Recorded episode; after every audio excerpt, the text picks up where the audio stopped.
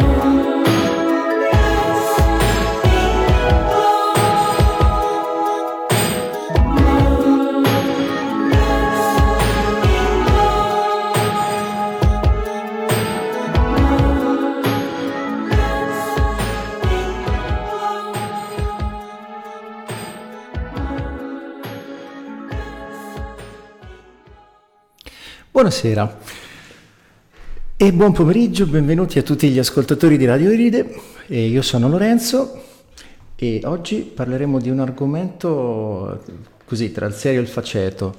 L'ho definito il giudizio dell'eroe. Semplicemente perché in questi giorni, così seguendo un po' l'ispirazione, eh, il filo conduttore che mi ha guidato è questo proprio dell'eroe. Cos'è l'eroe? L'eroe in pratica, al di là di quello che si può vedere sulle eh, favole, le storie, eh, i supereroi, in realtà è una nostra proiezione. E questa cosa viene fuori già dal, dalla psicologia, ma viene fuori ancora prima dallo studio delle fiabe di cui ho parlato in precedenza.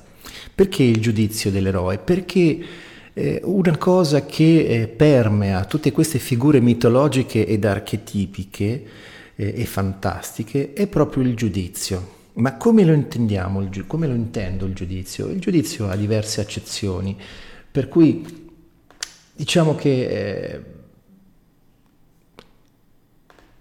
Un'accezione è quella dal punto di vista, per così dire, eh, logico e sociale. Nel senso che il giudizio eh, si dice che è qualcosa di giusto o sbagliato, e il giudizio abbiamo i tribunali, eh, e poi, per cui noi spesso siamo lì a lavorare col giudizio in modo giudicante o quant'altro. E questo cosa ci comporta? Ci comporta eh, ad accedere a delle parti di noi che sono assolutamente inconsce.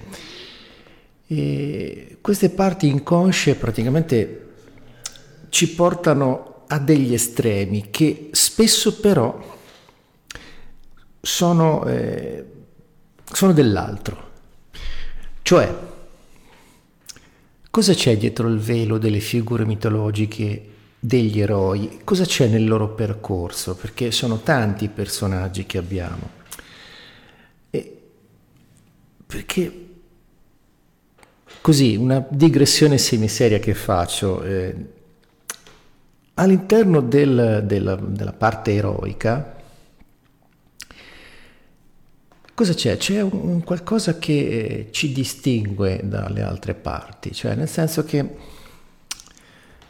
il giudizio ci può portare ad essere giudiziosi o giudicanti. Allora, abbiamo con noi un ospite, un ospite che ho, con cui ho stretto un rapporto di amicizia quando ho iniziato a lavorare in radio. Vediamo un po' se c'è. Paolo, ci sei? Mi senti? Buonasera Lorenzo. Ciao. È un piacere di essere qua. Bene, grazie. Ciao. Allora, Paolo è Paolo Muccio. E. Sì, ogni tanto... Eh, come, io ti sento un po' pianino, tu come... Com, mi senti bene? Allora, c'è un uh, leggerissimo disturbo, però non, uh, non capisco da, da, dove arrivi. Ah, ok. Diciamo che più altro sento la tua voce un po' bassa per essere un telefono. Di solito ai telefoni ah. cellulari si sente più meglio. Sì, sì, eh, sembra che telefoni da molto lontano. allora facciamo una cosa, provo da, a chiamarti con uh, un altro mezzo sì. Guarda, puoi anche provare con eh, l'audio di WhatsApp, che a volte funziona meglio. Vediamo. Ok, grazie. Okay. Intanto Paolo Muccio è un, un amico e collaboratore Monia, un amico mio, collaboratore di Monia Zanon, fa tante cose e è un pozzo di, di, conoscenza intuitiva. Quello che mi affascina di Paolo è come arriva a delle conclusioni intuitivamente, cioè mol, la maggior parte delle cose che dice sono cose di cui ha preso consapevolezza, non, non, non ha fatto eh, un'indagine, eh, per così dire, eh, letterale o, o, o filosofica uh, sui libri o sugli scritti, ma sono proprio fonti, la, la, sua fonte e la sua saggezza interiore, nonostante la giovane età. E quindi adesso aspettiamo un Paolo che ritorni a essere qui con noi. Allora, intanto eh, proseguiamo sul discorso. Dicevo, l'eroe può dotarsi di giudizio. Questo giudizio può portare, parafrasando delle, dei termini comuni, a comportarsi in modo giudizioso o giudicante. Anche se la radice è la stessa, c'è un'enorme differenza. E questo viene usato anche nel linguaggio comune, tipo eh, si dice spesso sii giudizioso e non giudicante, perché giudicante praticamente è una, un'accezione forte, un'accezione che viene usata in termini negativi, nel senso che giudicante è colui che giudica gli altri e quindi giudicando gli altri eh, spesso si pone in un livello di superiorità, mentre giudizioso eh, viene in, più usato in un'accezione, per così dire, di discernimento, di distinzione. Scusa. Pronto? Mi senti Paolo? Pronto? Eccomi qua. Adesso ti sento molto meglio. Ah, benissimo, bene. Allora, hai potuto ascoltare quello che stavo dicendo Paolo? Uh, mi ero fermato a quando tu parlavi uh, rispetto alle diverse maschere di giudizio. Sì. E, e quindi stavo trovando il, l'argomento realmente molto, molto interessante perché uh, in realtà, secondo la mia visione, prima tu hai chiesto che cosa sia un eroe, no? Mm-hmm. In generale. Ecco, secondo me eh, un eroe è la risposta al giudizio.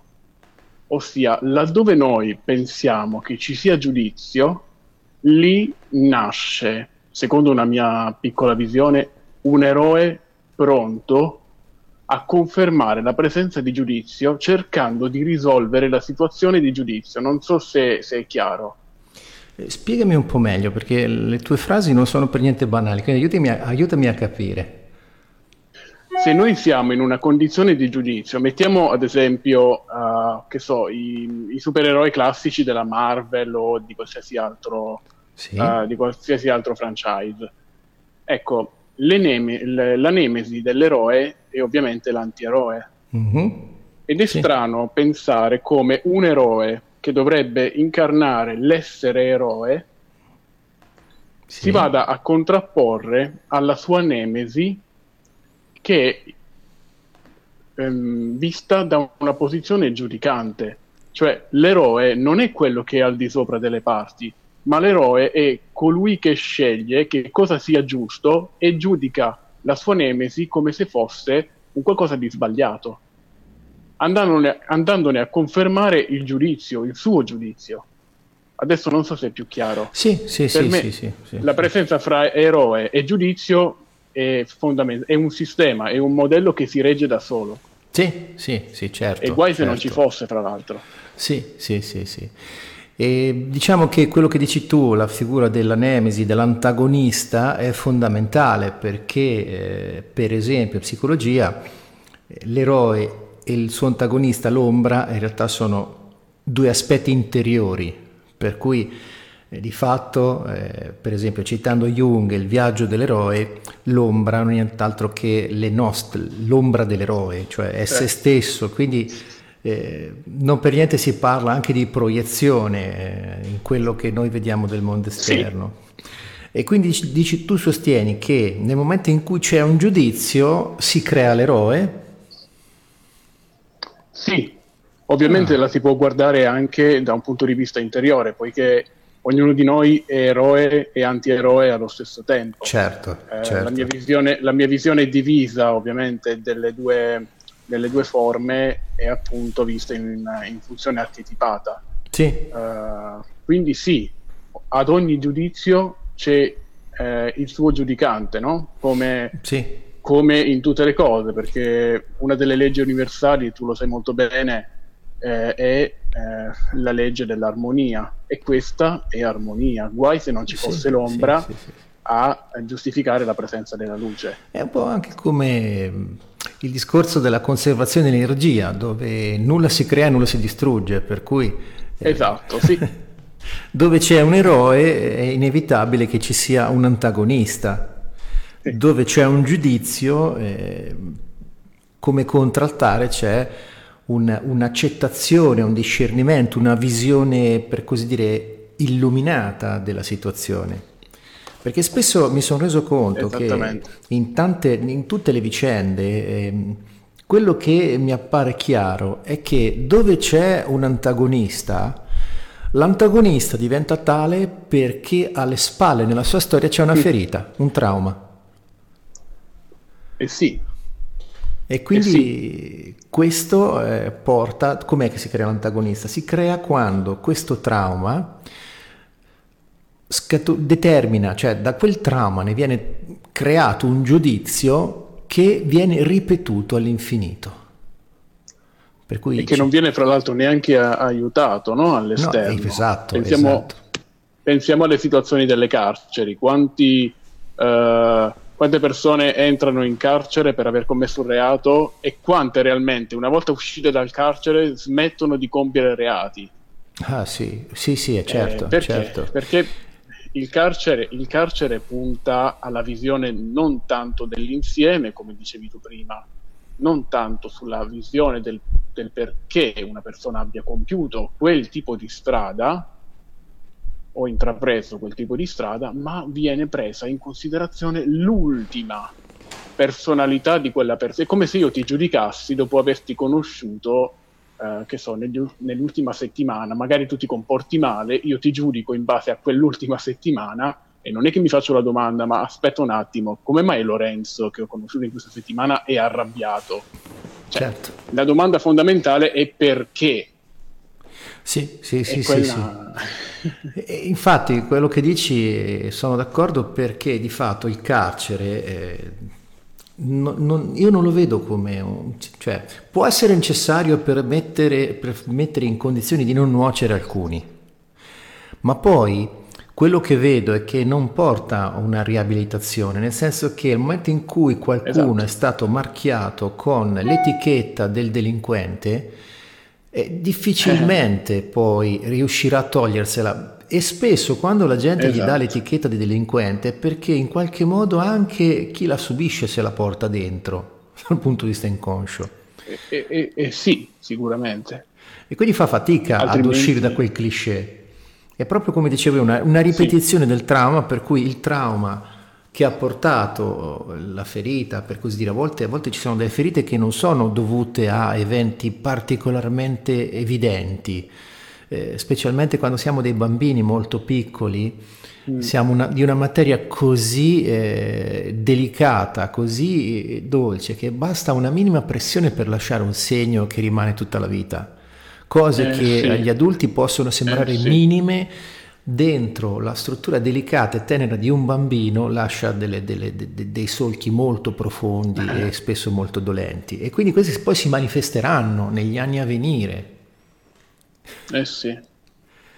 Eh sì, perché un bambino, ne abbiamo parlato anche tanto nel, nel pronto soccorso emozionale, un bambino eh, realmente vive con grande intensità tutto ciò che eh, gira intorno a lui e soprattutto parliamo di un sistema, perdon- mi perdonino tutti i bambini all'ascolto, parliamo di un sistema in continua apertura e soprattutto in continua ricezione, cioè assorbimento. Sì, certo. per cui se succede un qualcosa di invisibile eh, e, non viene, e non viene osservato, non viene, non dico guarito, ma quantomeno osservato o fatto notare, mm-hmm. eh, e diventa, diventa, un seme che poi diventerà un, un giorno diventerà una quercia e uso sì. quercia perché ne sai la quercia è un è, ha una duro. struttura molto solida esatto, esatto sì in effetti è così cioè i bambini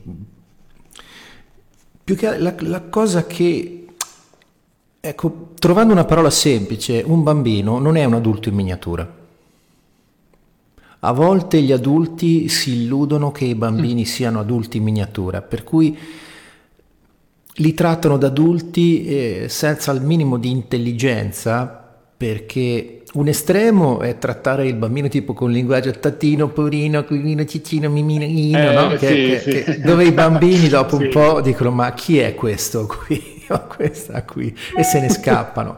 L'eccesso opposto certo. È trattarli da adulti mettendoli di fronte a cose che non sono neanche in grado di comprendere. Cioè ci sono delle, delle eh, cose sì. che noi adulti abbiamo imparato a comprendere, a vedere eh, attraverso il nostro vissuto che i bambini non capiscono e quindi non, non ha senso metterli. È come, è come se noi portassimo un bambino di tre anni invece che la scuola materna all'università. che ci capisce, povero. È, è vero. Comincerà, cioè, se, eh sì. cioè, per assurdo, se portiamo un bambino di tre anni all'università, che fa? Quello comincia a saltare, a correre tra i banchi, a urlare, a chiamare la mamma, a disperarsi perché non capisce, perché ci sono tutti questi che dicono queste eh. cose strane, si annoia e non sa che fare. E quindi quelli che stanno intorno potrebbero eh, giudicarlo e trattarlo male perché disturba, perché reagisce male. Ovvio, un bambino all'università. siamo, un po', siamo un po' vittima della famosa frase... Eh, vedi il mondo con gli occhi di un bambino. Sì. Vittima più che altro dell'idea che abbiamo di quella frase, che prendiamo fin troppo alla lettera. Guardare il mondo con gli occhi di un bambino significa osservare il mondo e comprendere che la vita è facile, che la vita è semplice, ma bisogna fare un percorso previo per arrivare a questo tipo di consapevolezza, cioè in poche parole bisogna batilare, cioè bisogna capire che l'università funziona in un modo che certo. eh, un'istituzione funziona in un altro, che eh, quell'altra istituzione funziona in un altro. Poi, sì, sì, se sì, tu eh, puoi anche accertarne la presenza, ma non condividerla e comunque eh, certo. goderti, goderti la vita secondo quelli che sono i tuoi valori. Sì, sì, sì. Questo è un bambino. Sì, io stavo, sì, certo, la mia metafora era volta semplicemente a rendere l'idea di, cioè, per esempio, se avessimo qui un ospite che comincia a parlare in cinese, ok? Eh, noi sì. non capiremo nulla perché io cinese eh. non ne so niente, tu non lo so, non so conosci il cinese. No? eh no, non credo. quindi non, non, sarebbe possibile dialogo, quindi se ci dovessimo relazionare con quello che parla cinese dovremmo ricorrere a quel minimo comune denominatore di, di, di, di gesti e di, facciali, mimica sì. facciale eh, che vanno oltre il linguaggio scritto, il linguaggio eh. parlato. No?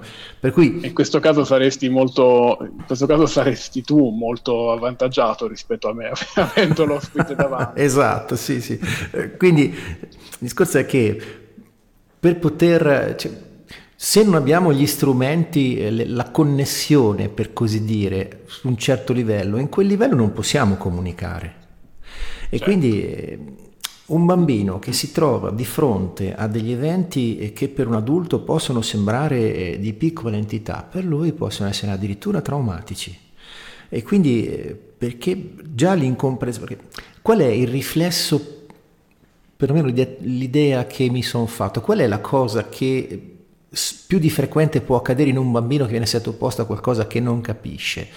Se questo qualcosa è brutto, la cosa più facile è che si dica che è colpa sua soprattutto se questa cosa non ha un, un, um, un aspetto evidentemente disfunzionale, tipo rabbia o... Uh, cioè, se arriva qualcuno, se arriva un cane che abbaia, ok, il bambino si spaventa, ma magari avrà paura dei cani, ma non si dirà è colpa mia se il cane è arrabbiato.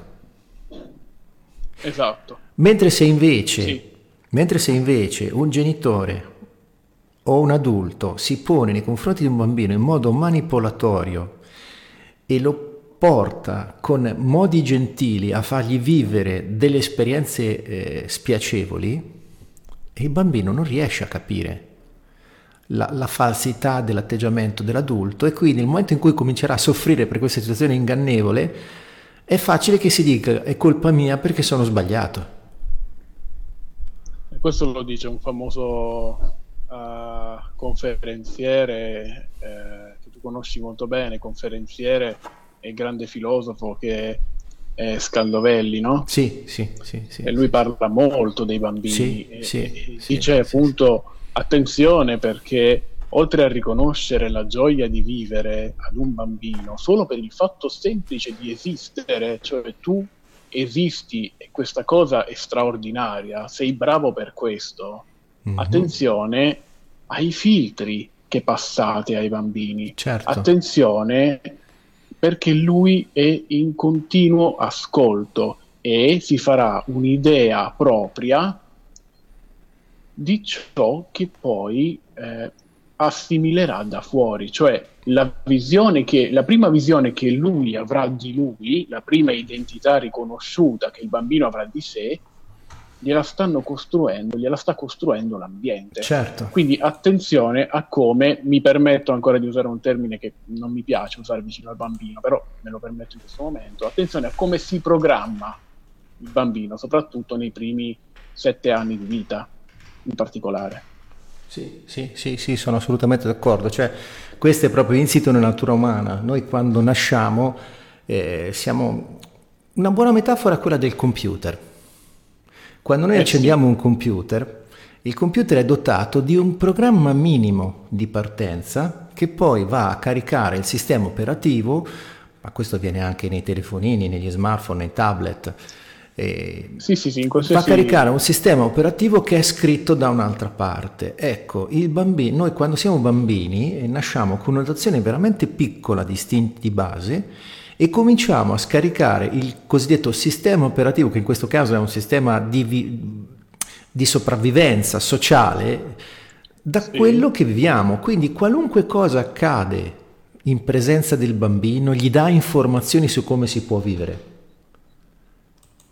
E quindi, e quindi è, è come diceva Bandler, eh, Richard Bandler, l'inventore della programmazione sì. neurolinguistica, lui disse io mi stupisco perché quando dico eh, che noi siamo esseri programmabili qualcuno si arrabbia. cioè, perché se, sei, se, sai che sei programmabile puoi programmarti da solo, il problema è che da bambini non lo sappiamo. Sì e abbiamo questa programmazione sempre aperta e quindi in base a quello che viviamo eh, veniamo programmati. e cosa rimane dopo? Anche un altro signor nessuno. Anche un altro signor nessuno come Bruce Lipton dice la stessa cosa. sì, guarda caso. No? Anche nell'epigenetica si dice la stessa cosa, ma loro sì, sono... Sì, sì, boh, non si sa cosa siano, non sono, non sono riconoscibili a livello classico e allora eh beh, certo.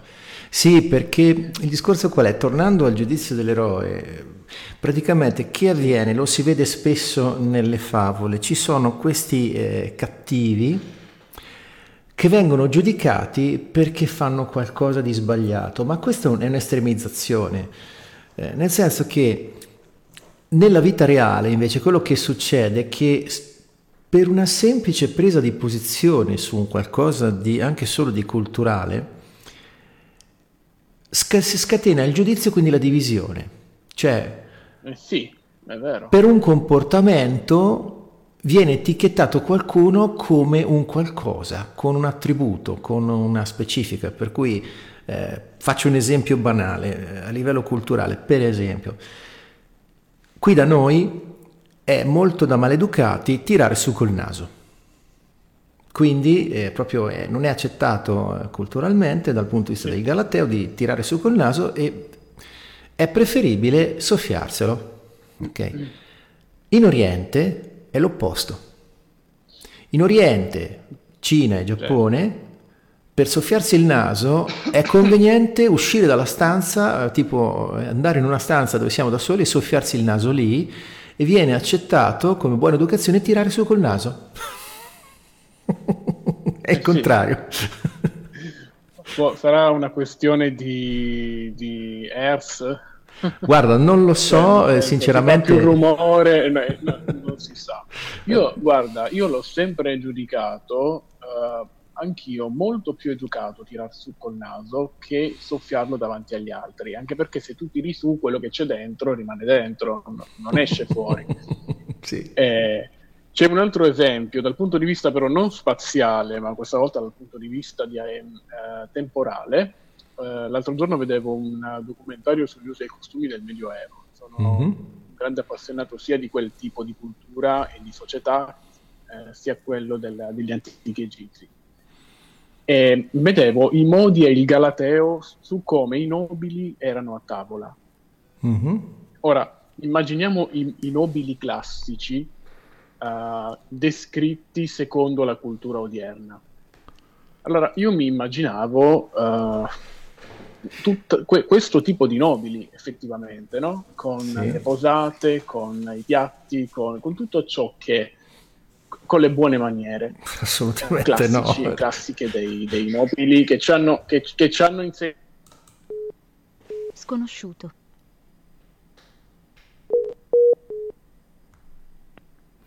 Ci sei Paolo? Ci sei Paolo? Pronto?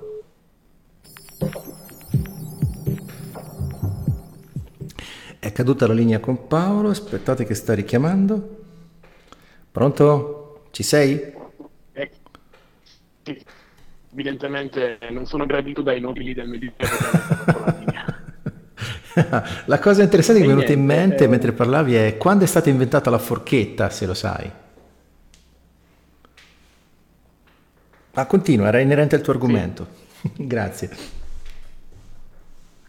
Ehm, mangiavano con le mani. Effetti- sì, mangiavano solo con le mani.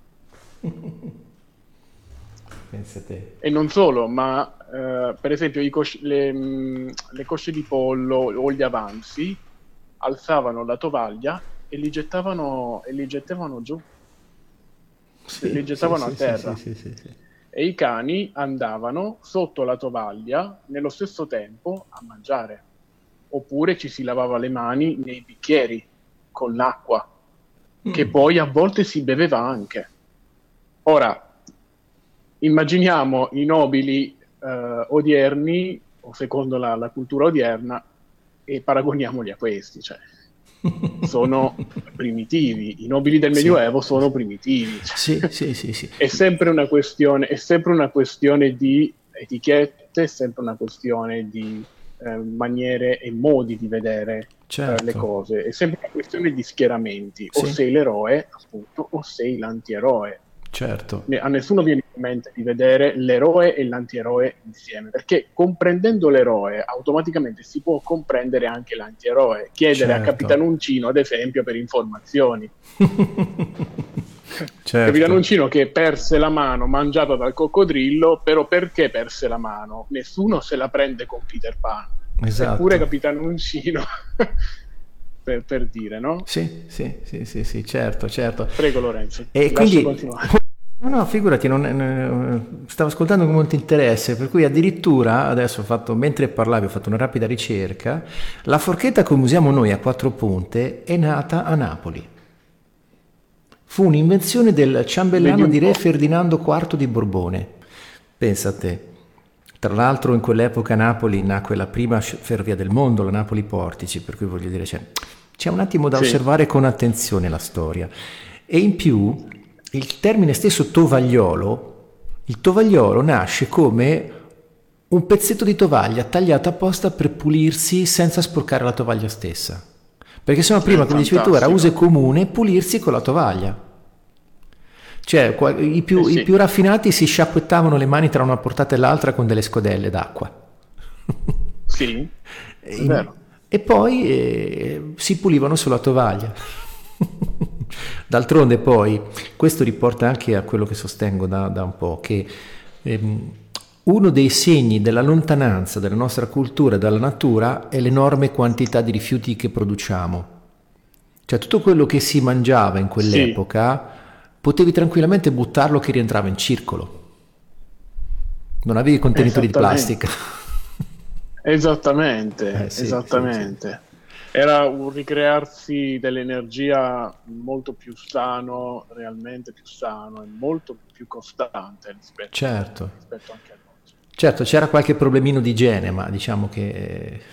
Sì, ma Quindi, eh, tornando un po' al... ombre di un'epoca. Sì, sì, sì, sì, sì. In effetti, praticamente quello che vedo è che il giudizio dell'eroe spesso, ehm, in queste figure, a volte vedo nelle storie che l'eroe è quello che in qualche modo giudica chi sta fuori e l'antagonista in qualche modo lui giudica per primo se stesso cattivo, si condanna e reagisce continuando a perpetrare le azioni sbagliate che fa. Perché spesso e volentieri quelli che vengono passati come eroi eh, a volte sono degli, degli acerrimi combattenti contro questi che vengono definiti cattivi. E spesso la definizione di eroe sì. Eh, dipende da chi osserva, per cui chi, a seconda dello schieramento di chi osserva qualcuno viene definito eroe o nemico. Esatto. esatto. A volte ci vedo... Non c'è, non c'è effettivamente una maniera giusta o errata di stabilire la presenza di un eroe o di un antieroe. Tra l'altro, mentre parlavi, pensavo questo. Eh, l'eroe che accusa eh, l'antieroe non viene eh, a conoscenza, o meglio, rifiuta il suo stesso specchio, cioè di colui che accusa. Certo. Mentre l'antieroe, che spesso è l'accusato, spesso, non sempre, perché poi le dinamiche fra eroe ed antieroe sono infinite, però quella che, che è più classica, diciamo, quella con la quale ci hanno cresciuto, è che l'antieroe reagisce alle accuse dell'eroe. Reagendo sì. alle accuse dell'eroe è come se, come hai detto tu prima, fra l'altro, riconoscesse in lui uno specchio di accusa, ma accusa anche nei, nei, confronti di se stesso. Ah, io sono cattivo, me lo stai facendo notare? Adesso ti faccio vedere io. Per sì, esempio. Sì. Sì. Questo... questo non fa altro che nutrire l'ego dell'eroe, fra l'altro. Sì, certo, perché l'eroe si mette a un livello superiore, io sono l'eroe, sono il buono, tu sei il cattivo, sei il malvagio. Sei... Potrei, addirittura, potrei addirittura arrivare a dire che l'antieroe è meno identificato dell'eroe stesso rispetto al suo ruolo, seguendo questa logica. Sì, sì, perché... Anche se è molto estrema. Eh, sì, come... ecco, dipende dal, dal, contesto, nel senso che eh, ci sono degli, degli antieroi che vivono in una condizione tale di sofferenza eh, perché hanno chiaro cosa hanno subito e quelli probabilmente eh, stanno lì, non riescono a uscire dalla, dalla, dal lupo traumatico, però lo hanno consapevole, quindi mentre l'eroe spesso eh, si mette a volte qualcuno che si spaccia per eroe, eh, vive in una condizione fasulla in cui si è costruito la maschera di eroe, mentre anche lui probabilmente sotto un trauma di qualche tipo. Eh, sì. Cioè, tipo... Anche questo. Oppure deve dimostrare di esserlo a tutti i costi. Sì, sì, sì. sì. Beh, diciamo per che esempio. per esempio nelle figure... Perché altrimenti... Sì, nelle figure eroiche dei grandi condottieri, come erano in passato, no? tipo eh, generali e re, eh, ci vedo molto un investimento narcisistico, una, una copertura di un, una sorta di ferita o trauma da umiliazione, per cui diventano così grandi e potenti che addirittura trascinano gli altri in battaglia a combattere contro il nemico, contro i cattivi. Sì. So se e, sì. e spesso, sì. spesso, quelli che vengono sì. definiti eroi no, no, parte... no, no, ho compreso, eh, ti sei spiegato benissimo. Ah, grazie, grazie.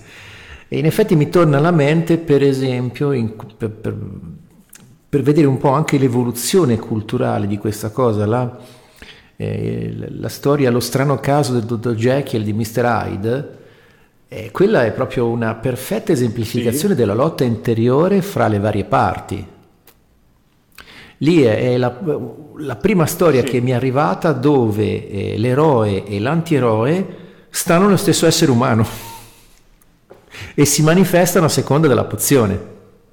Eh sì. Eh.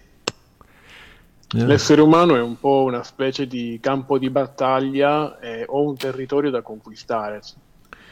Uh, tempo fa parlavamo dell'io governo, ti ricordi? Sì, sì, esatto. Uh, chi muove, chi, chi, ha il governo dell'io governo, quale personalità eh, fra, fra, le tante.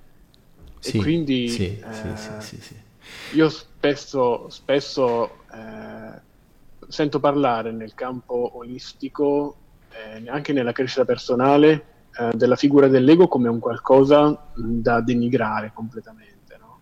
Tutti che danno addosso a quest'ego, e anche questa è una maschera d'accusa. Sì, certo. Ma muovendosi eh, in una ottava superiore, per dire, guardando il tutto mh, in maniera più alta, cosa comprendi? Comprendi che l'ego è una parte che in quel momento ti sta permettendo di vivere un evento o una serie di eventi sui quali tu puoi lavorare, riportandoti che cosa? Riportandoti dei traumi. Sì.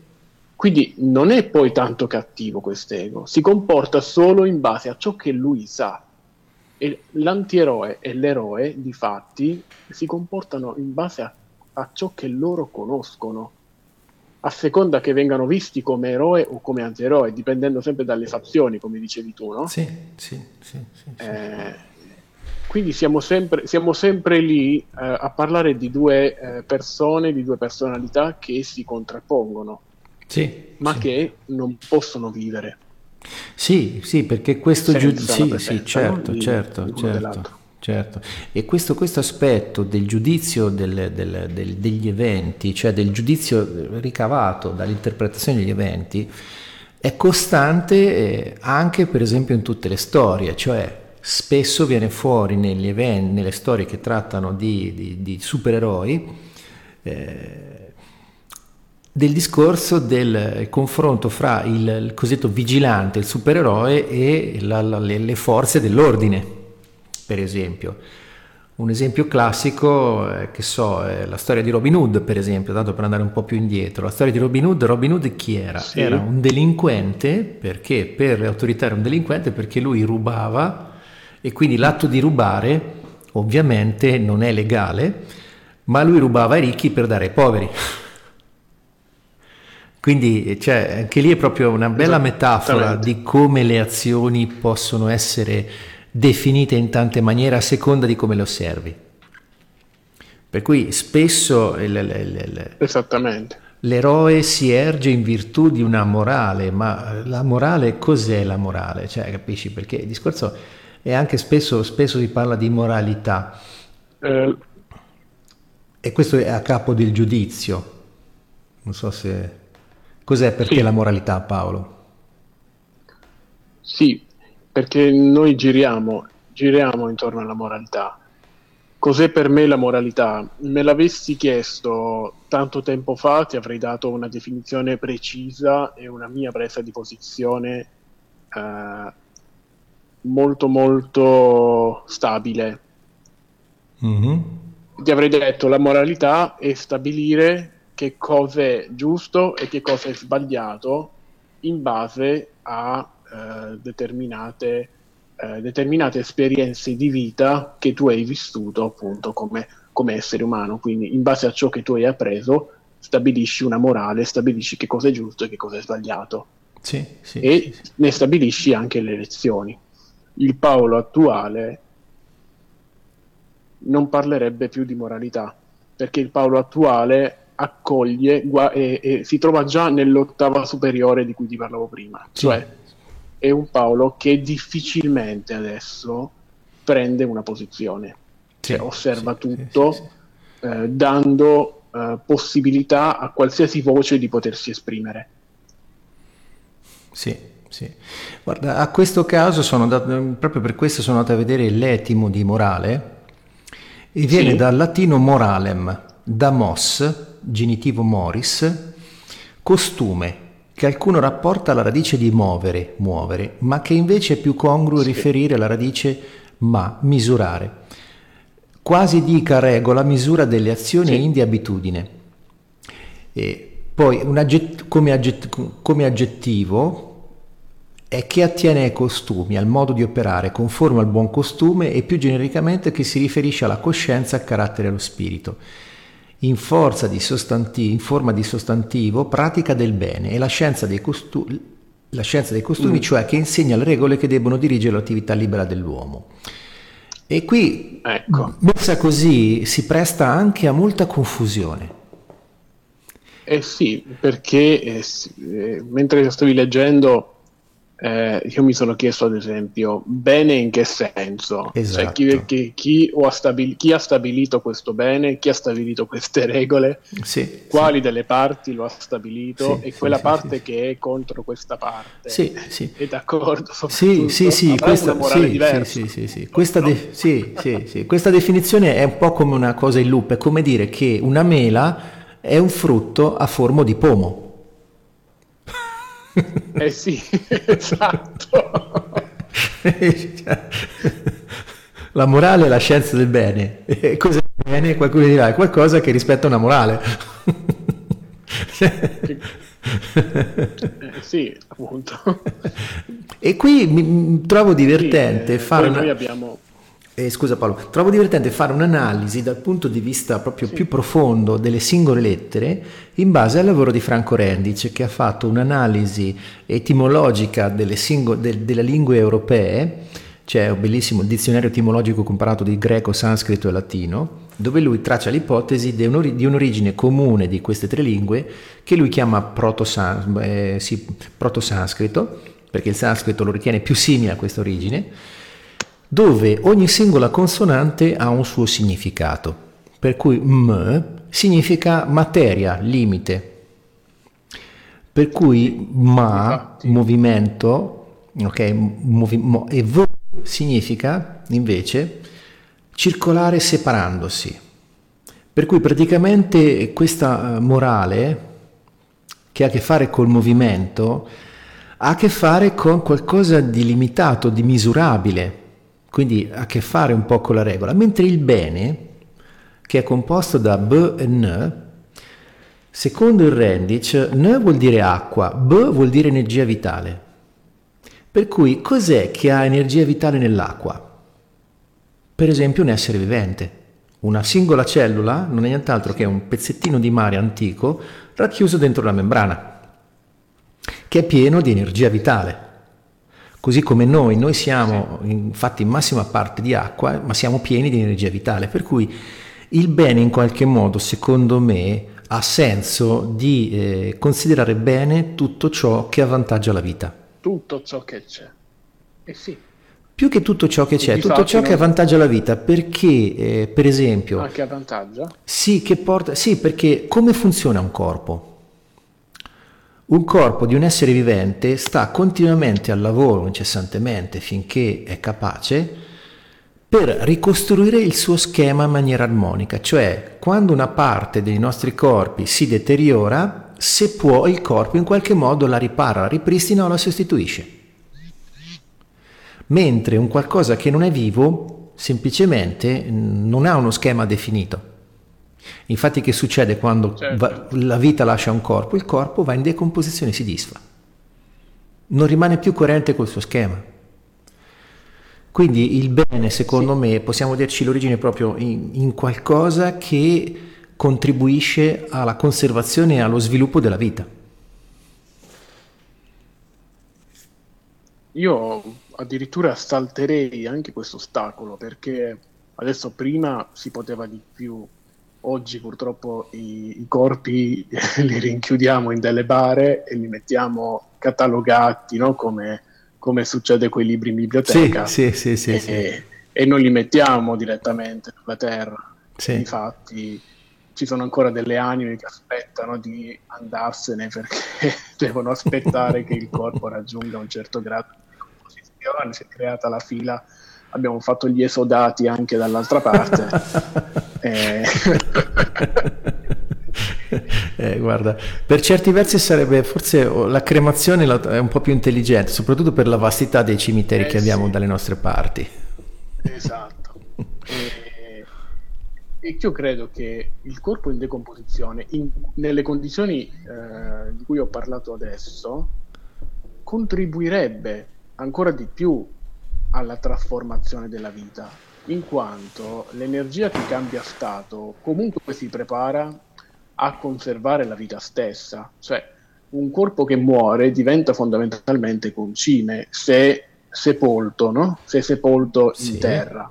Il concime creerà dei fiori o creerà eh, comunque le, le, le, condizioni per accogliere una vita sì. futura che poi andrà ad alimentare anche altre vite. Dipende... E così per sempre. Anche lì dipende dalle condizioni, perché per esempio in condizioni particolari, mi sembra di ricordare in eh, torbiere molto acide, sono stati trovati dei corpi mummificati, quasi completamente conservati. Quindi anche lì dipende. Mi viene in mente che eh, i, tibetani, i tibetani, i buddisti tibetani, eh, hanno delle funzioni, dei canti che vanno avanti tutto il giorno, il cui scopo è proprio guidare le, le, le entità che hanno lasciato il corpo, le anime per così dire, a trovare sì. la, la, via più adatta per f- continuare i loro percorsi, non rimanere attaccati a livello terreno, per così dire. E, e, lì addirittura ho letto sul libro dove in Tibet invece de, dei cimiteri, della sepoltura, perché lì sull'Himalaya la terra è molto aspra, ce n'è poca, quindi non ha senso eh, impiegare troppo terreno per i cimiteri.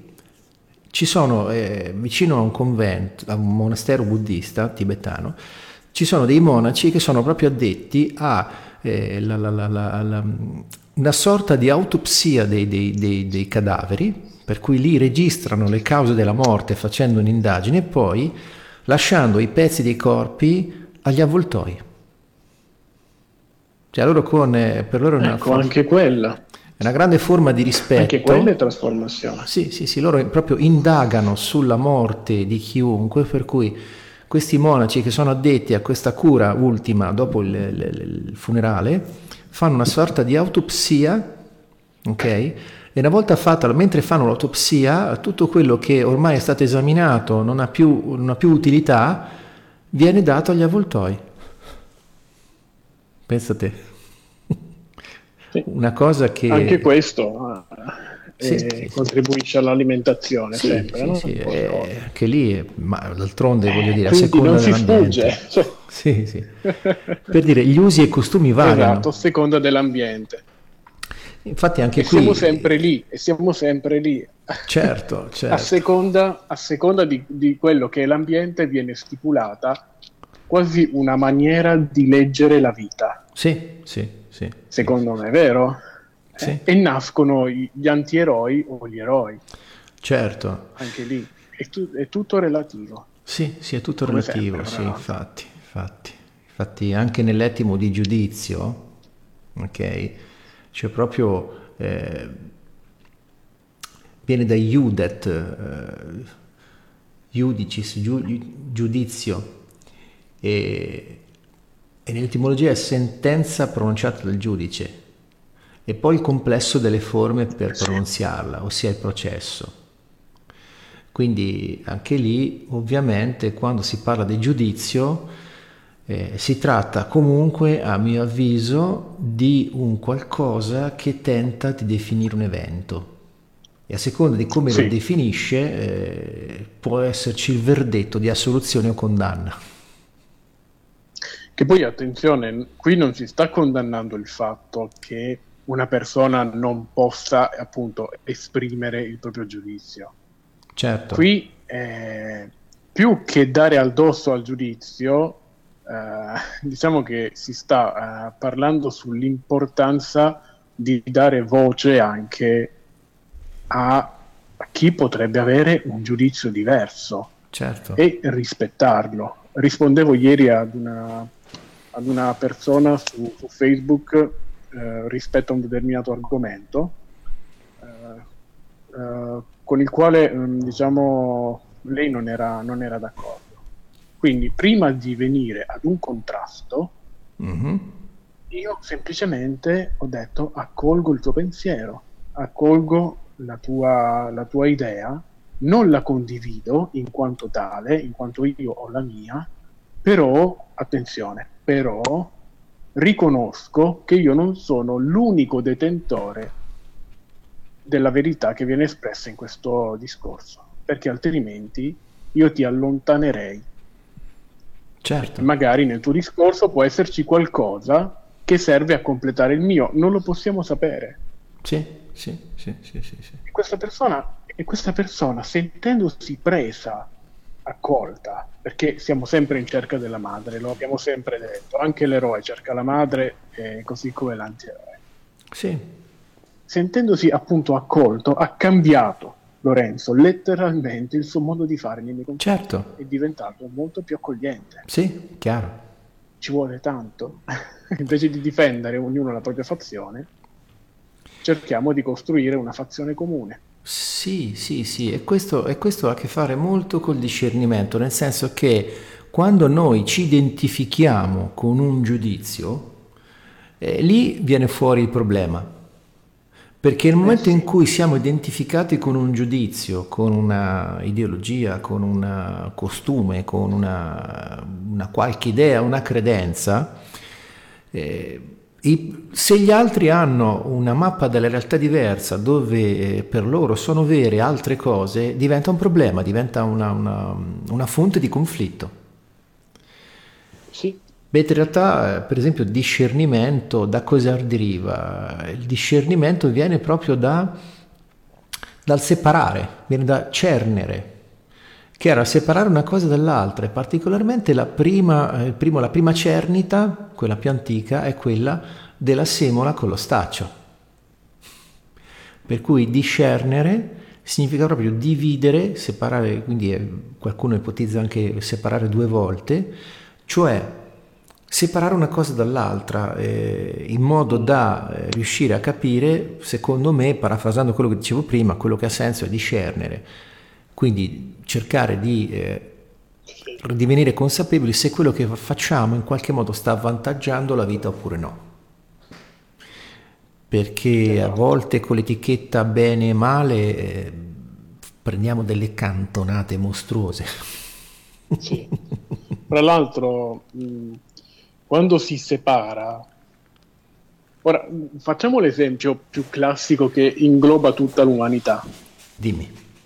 Uh, in principio uh, si ipotizza, ma oramai anche no, nel senso che è una verità assodata, che tutti questi continenti, queste nazioni, questi pezzi di terra uh, sparsi in giro per il mm-hmm. mondo, in realtà erano un unico continente. Sì. No? Sì un unico continente chiamato, se mi ricordo bene, pa- Pangea. Esatto. esatto. Ora, questi continenti sono stati, eh, questo pezzo di terra è stato dalla natura stessa e dal movimento naturale delle cose diviso fino a quando non siamo giunti eh, alla situazione attuale. Sì. Ora, guarda la situazione attuale.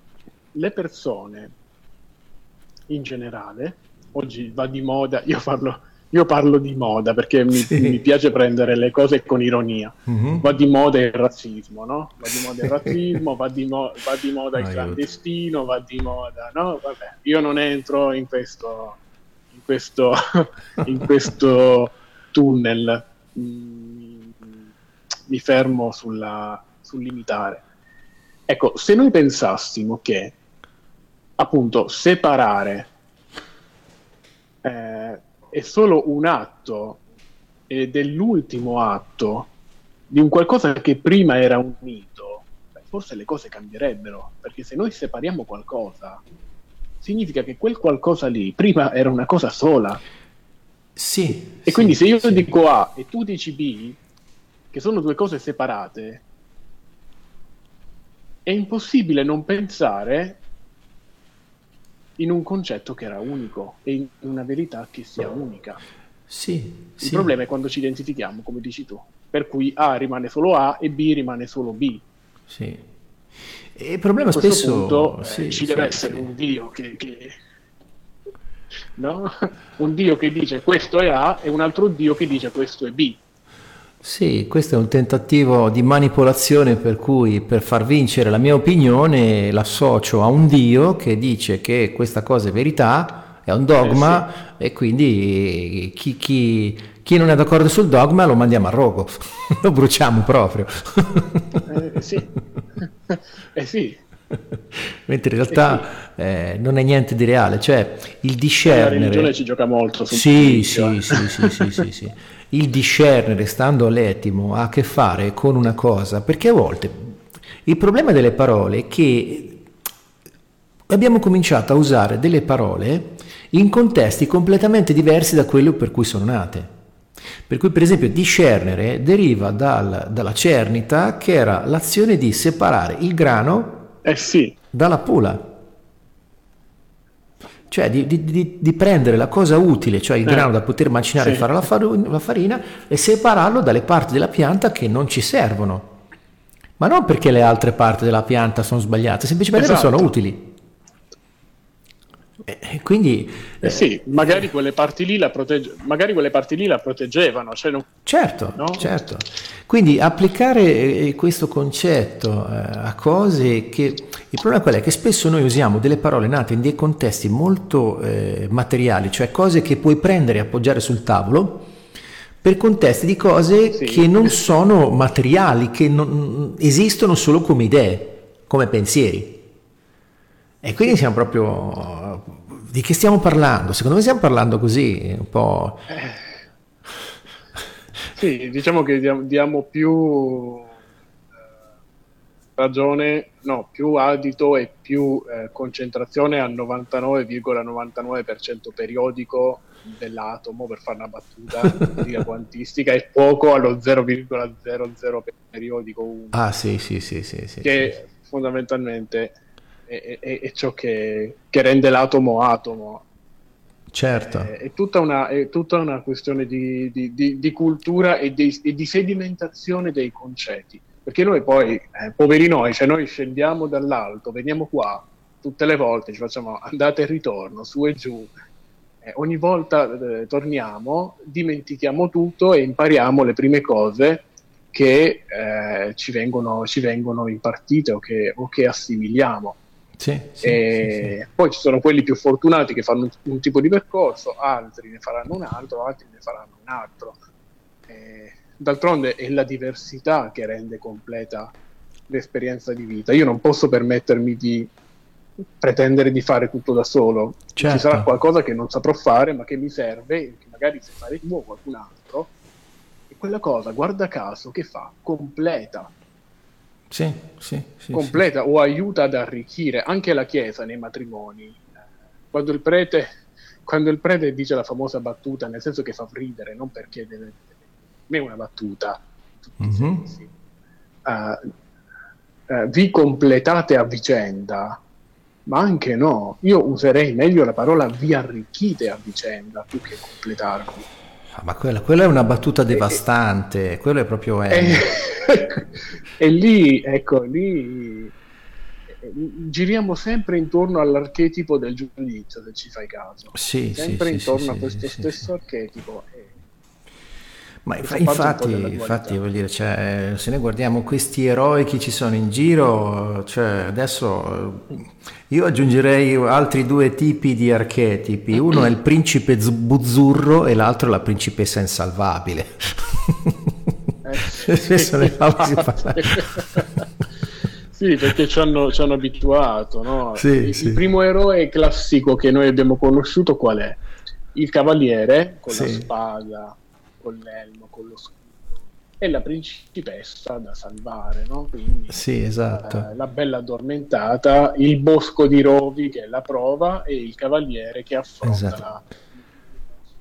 Ma qualcuno è andato a chiedere al drago perché è così arrabbiato con tutto ciò. eh, cioè, cioè, se io sono un cavaliere e vedo un drago che dorme, perché dovrei andare ad ucciderlo? Se il mio re mi dice vai a uccidere quel drago perché mi occupa le terre, ma magari quel drago vive eh, da che so, un centinaio di anni o da mille anni in più rispetto alla presenza del tuo regno. Sei tu quello che gli sta occupando la terra. Però lui ti viene mica a dire niente, no? Perché la natura non dice niente, la natura osserva, contempla, va secondo natura, non ha sì, e noi abbiamo perso, guarda caso, torniamo a quello che hai detto tu, producendo rifiuti anche mentali, non solo materiali, ma soprattutto mentali, e spesso i secondi sono figli dei primi. Sì. Ci siamo allontanati dalla natura stessa, certo. che invece è rimasta immacolata. Sì, sì, sì, sì, sì, sì. Ma adesso mi è fatto venire in mente eh, il film Shrek, non so se l'hai visto. Sì, sì. Bellissima la scena de, de, de, del drago che in realtà si scopre una draghessa che si innamora di Ciuchino. per cui proprio la figura più terribile il drago che diventa un aiutante degli eroi, cioè alla fine è il drago che si mangia il re cattivo.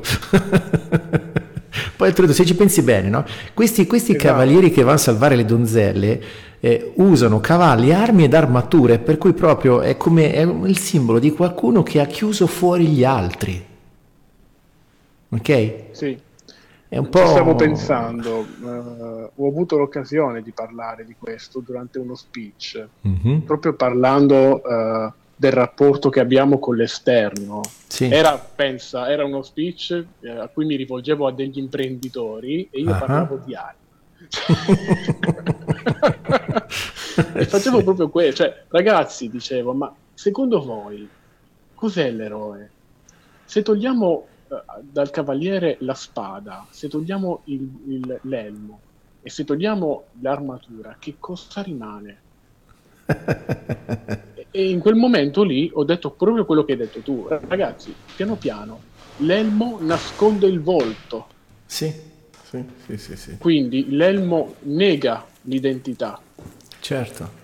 L'armatura protegge e crea un altro scudo di divisione con l'esterno perché si ha paura di essere feriti da un qualcosa che ancora non ha neanche attaccato, fra l'altro. Sì, esatto. Quindi si ha già la paura di essere feriti e poi c'è la spada che ferisce effettivamente.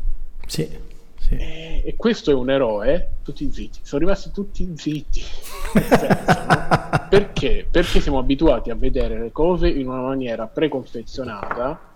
Eh, la nostra mente ovviamente ha una strada eh, preferenziale per vedere le cose in maniera eh, completamente, completamente eh, easy, per, per usare un termine proprio adeguato, e non ci soffermiamo un attimino a guardare le cose da un altro punto di vista. Sì. Ed ecco che il cavaliere diventa un pauroso da questo punto di vista. Sì, certo. Diventa che cosa? Un antieroe. Sì, sì, sì, sì, sì, sì, Dal punto di vista dei draghi, un cavaliere è un antieroe. Eh, certo per esempio. La puzza del drago è il cavaliere, è lui il cattivo, è lui il drago l'eroe. In effetti, in effetti, alla fine, tornando per esempio a Shrek, eh, è bellissima la figura di questo eroe, questo orco, già il fatto stesso che l'eroe sia un orco, cioè una figura che mitologicamente fa paura, no? cioè che è usata per spaventare i bambini, diventa l'eroe. Ogni, ogni fazione, diciamo, c'è il suo... Esatto, esatto. E quindi è bellissima la frase di quando Shrek eh, si mette a scorreggiare, dice meglio fuori che dentro. per dire, no? Una, perché a volte questo ci porta proprio al fatto che spesso e volentieri la morale è basata sugli usi e costumi, per cui sono delle convenzioni che vengono apprese come vengono sì. messe come modelli di comportamento. E questo spesso arriva anche, eh, sì, sì, sì, convenzioni.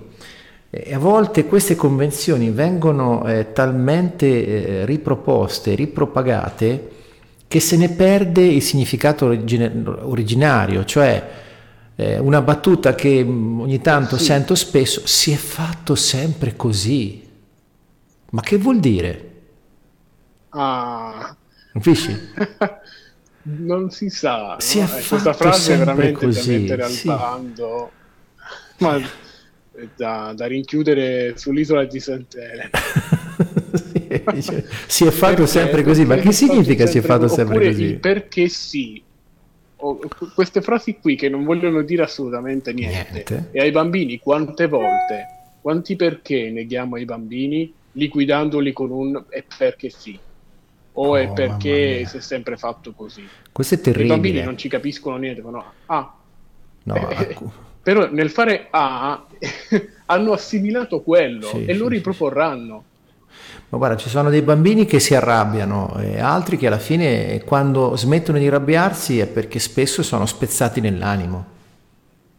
Ma questi perché sì e perché no. Per fortuna che alle nuove generazioni questa cosa qua comincia ad essere un po' un veleno. Eh. Guarda, questa è una cosa che ho vissuto anch'io da bambino, per cui ho letto delle, delle, citazioni di Socrate quando parlava dei giovani ateniesi e dei vecchi ateniesi che so, sono assolutamente attuali, per cui eh, gli stessi lamenti, le stesse pretese che si fanno adesso c'erano 2500 anni fa in Grecia. cioè, come diceva Nietzsche, l'eterno ripetersi dell'uguale, cioè, aiuto. Forse rispetto al passato adesso con i social eh, potrebbe essere che i giovani sono più visibili rispetto al passato. Cioè una volta le informazioni circolavano molto più lentamente Adesso invece con la velocità dei social è più facile, quindi probabilmente anche un adolescente adesso con i social ha il suo spazio così sì, esatto. eh, divulgativo esatto. per cui può manifestarsi a una comunità più ampia invece che solitamente nel contesto della famiglia e degli amici. Quindi probabilmente questo ovviamente è uno strumento e questo può portare anche a, a eh, qualcosa... Sì, stiamo letteralmente assistendo a un nuovo tipo di società e va bene con sì, sì, va bene. Non dice... può sì. affermare ciò che si fa per eccessivo. Scusa, ho perso una parola, dicevi Paolo come si può affermare? Pronto? Ci sei Paolo? Um, sì, ma non, non ti sto sentendo assolutamente no. Ah, ascolta, no, c'è stata un'interruzione, quindi hai detto una frase che ricomincia, rispiegaci meglio. Ok, ehm, stavo dicendo, uh, fra l'altro, uh, la società uh, dei social, che è quella odierna, fino a che punto ecco, la generazione o le generazioni precedenti possono giudicare? Ah beh, certo. fino, che, fino, al punto che conoscono loro, ovviamente. Esatto. Eh, anche questo è stato no? sì, tema di sì, dibattito. Sì. Ne abbiamo parlato direttamente con una, con una 14enne eh, che appunto ci ha fatto notare questo, sino a che punto può essere giudicata la società dei social, che per carità eh, c'è meno contatto umano, però rendiamoci conto quali messaggi sono stati intanto divulgati, certo. sia nel bene che nel male, certo. nell'ambiente. Certo, certo. Eh, chiediamoci se ai nostri tempi c'era Facebook o ai, ne- ai nostri tempi c'era Instagram se le cose sarebbero poi andate in una maniera realmente poi così diversa eh, rispetto a come l'abbiamo vissuta noi nella nostra infanzia. Sì, sì. Tutto dipende, torniamo ancora a Bruce Lipton, non tanto dai geni, ma dall'ambiente che influenza. Certo, certo. certo. È sempre l'ambiente sì, che fa i suoi ero- eroi ed è sempre l'ambiente che fa i suoi antieroi. Sì, sì, sì, sì. In effetti Ma queste figure Io credo sono... che a casa si stiano chiedendo credo che a casa si stiano chiedendo, ma tutto questo discorso che state portando avanti da un'ora e dieci, un'ora e venti, è tutto bello, sì, sì. ma a cosa serve? e a che cosa serve? Eh, secondo serve, me... Sì, serve... Ecco, prova, prova. Dai, ti concedo l'onore. Ok, di, grazie di Paolo, sei un tesoro. Così io allora. me ne lavo le mani. Guarda, questo discorso serve a portare l'attenzione sul fatto che L'unica risposta seria a qualunque domanda è dipende. sì, vabbè, a parte gli scherzi. Allora, eh, il giudizio di per sé, per proprio eh, l'etimo, la, il significato stringente, a me non piace. Perché lo vedo come un qualcosa che ci porta lontano dall'essenza delle cose. Nel senso che eh, tutto ciò, cioè un essere umano, ok? Secondo me è amabile perché esiste, punto. Non ha bisogno di fare niente. Esatto. Quindi applicarci il Quindi giudizio. Casa, se voi guardate un bambino, sì, sì. guardate un bambino, sì, sì, sì, sì. Oh, se voi guardate, infatti un bambino piccolo proprio, Immagina un bimbo che nasce. Sì, sì, sì. Quando un genitore prende nel, tra le braccia Immagina un bambino... un bimbo che nasce che si... si... Sì, sì. è amabile, appunto. Quando invece noi passiamo al giudizio, è perché già abbiamo incorporato tutta una serie di traumi per cui arriviamo a definire l'altro o come un eroe o come il cattivo, buono o cattivo. Eh sì. Ma è semplicemente è un qualcosa, è una mappa sopra quello che sta facendo. Cioè, quindi sì, l'eroismo, sì, sì, sì, sì, sì, sì, l'eroismo praticamente, secondo me, è l'eroe che, che, come dici tu, è sì il giudizio che crea l'eroe, ma anche l'eroe che crea il giudizio, è un circolo vizioso. Perché il fatto sì. che sia eroe o cattivo dipende dal punto di vista. A volte. A volte Perché è chiaro. Come affermavo prima, cercando la, ma- eh, cercando, uh, la madre, uh-huh. cercando la madre, cercando la madre, effettivamente noi la madre nel nostro percorso la troviamo, ma ne troviamo veramente tanti. La, na- la, la madre potrebbe essere la stessa nemesi. Sì che ci permette poi di vedere la madre. Se tu non impari ad accogliere, come puoi conoscere la madre che di per sé incarna? Non parlo della mamma, ma della madre, che sono mm-hmm. cose completamente opposte, che incarna l'accoglienza. Se tu non sei, se tu non accogli il giudizio, come fai ad essere accolto? Come sì. fai a conoscere la madre che stai cercando? Sì. Madre in senso archetipico, in generale. Quindi, per Dicevo. forza di cose, per conoscere l'accoglimento uh-huh. delle proprie parti ombra, l'eroe deve conoscere l'antieroe, perché esatto. l'antieroe, cavolo, è quello che gli serve. Sì, sì, sì. È l'ombra che gli serve da accogliere. Certo. E poi soprattutto a livello così narrativo, senza i cattivi, i buoni sarebbero tutti disoccupati. E mi sembra di aver perso la linea. No, ci sei, io ti sento, tu mi senti? Sì, sì, madre in senso archetipico. Sì, esatto, sì, sì. E quindi dicevo, oltretutto così, tra il serio e il faceto... Non, non, riesco più a sentirti, Lorenzo. Mi senti non adesso? Poi. Mi senti? Pronto? Mi senti? Ci sei? Perché non è cambiato nulla, eh, c'è Pronto, mi senti adesso? Adesso sì. Ok, adesso sì. perfetto. Però ogni tanto eh, sento la, la, linea che se ne va. E, sì, sì, sì, sì. Deve essere dovuto a... Sì, è scarsità di segnale, chissà. Nei meandri di internet eh, chissà cosa succede, nel senso che eh, una connessione adesso, al giorno d'oggi, è portata su mille mezzi e mille canali, quindi è come ogni piccolo pezzo di informazione è come lanciare piccoli, tante piccole bottigliette con dei pezzettini di messaggio che poi vengono ricostruiti dall'altra parte. Un po' come eh, tornando ai discorsi mitologici, ogni parola che diciamo viene scomposta in tanti pezzettini che prendono tanti piccoli messaggini come tante bottigliette che vengono lanciate sul mare di internet e vengono ricomposte alla, a destinazione, si arrivano quindi può essere che ci perdiamo qualcosa. E quindi sì, sì, praticamente perché il giudizio crea l'eroe, ma anche l'eroe che crea il giudizio. E spesso vediamo degli eroi che intervengono, ci sono degli eroi che intervengono a richiesta, poi ci sono degli eroi che intervengono, intervengono per loro decisione, per esempio classico è il caso dei supereroi, la maggior parte dei supereroi interviene perché l'hanno deciso loro. È difficile che, per esempio, che so, eh, Batman, per esempio, ha il, il bat segnale, ok? Eh, però ci sono degli eroi che intervengono per i fatti loro, decidono loro cosa fare. Poi ci sono anche degli eroi che sono, eh, tra virgolette, un po' cattivi, tipo i Vendicatori. tipo c'è un, una serie di fumetti eh, che si chiama The Punisher, il punitore. Lì è proprio... Sì, sì, sì, lì è proprio già il nome ti dice che questo qui è un eroe con una certa vena di cattiveria perché è lui che fa giudice, giuria ed esecutore. quindi, eh.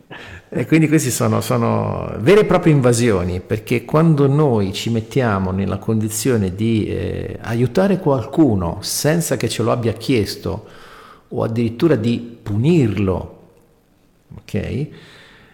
E lì non c'è molta differenza perché dietro c'è un giudizio.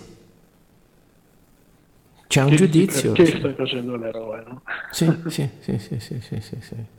Che cosa ti spinge a farlo? Esatto. Poi ci sono quegli eroi dei quali non parla nessuno, uh-huh. che quelli credo che escano totalmente fuori da, dai, dagli ultimi due esempi che hai fatto, sì. che sono semplicemente le persone di ogni giorno. Sì, sì, sì. Una sì, mamma, ad esempio, che fa due lavori e che ha ancora certo. dei figli a scuola. Certo. Il padre che lavora magari tutto il giorno per portare a casa il pane della famiglia. Uh, qualsiasi persona che fa qualsiasi cosa per il bene di qualcun altro, e attenzione Lorenzo, non lo fa per ricevere qualche cosa sì. indietro, perché certo. alla fine l'eroe, il Superman di turno, riceverà la riconoscenza dal, dal, sindaco della città che gli farà la parata, per dire. Sì.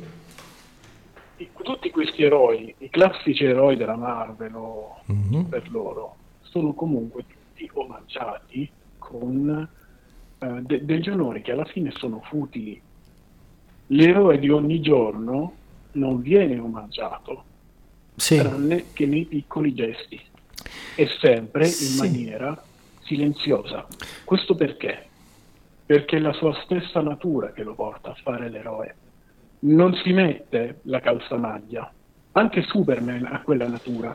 Cioè, lui non interverrebbe mai come uh, aiuto, sono assolutamente impreparato. L'alter, l'alter ego di Superman sarebbe Clark, Clark Kent, Kent sì. No? sì. sì. Perché lo confondo con Peter Parker. Ecco. no, lui, lui Peter Parker cioè, lui non, interverrebbe, non, non interverrebbe mai come Clark Kent, non può, altrimenti lo scoprono, altrimenti scoprono l'identità. Mm-hmm. Quindi c'è sempre una leggera for- forzatura nella maniera di agire, non è una natura completamente votata al bene. Sì.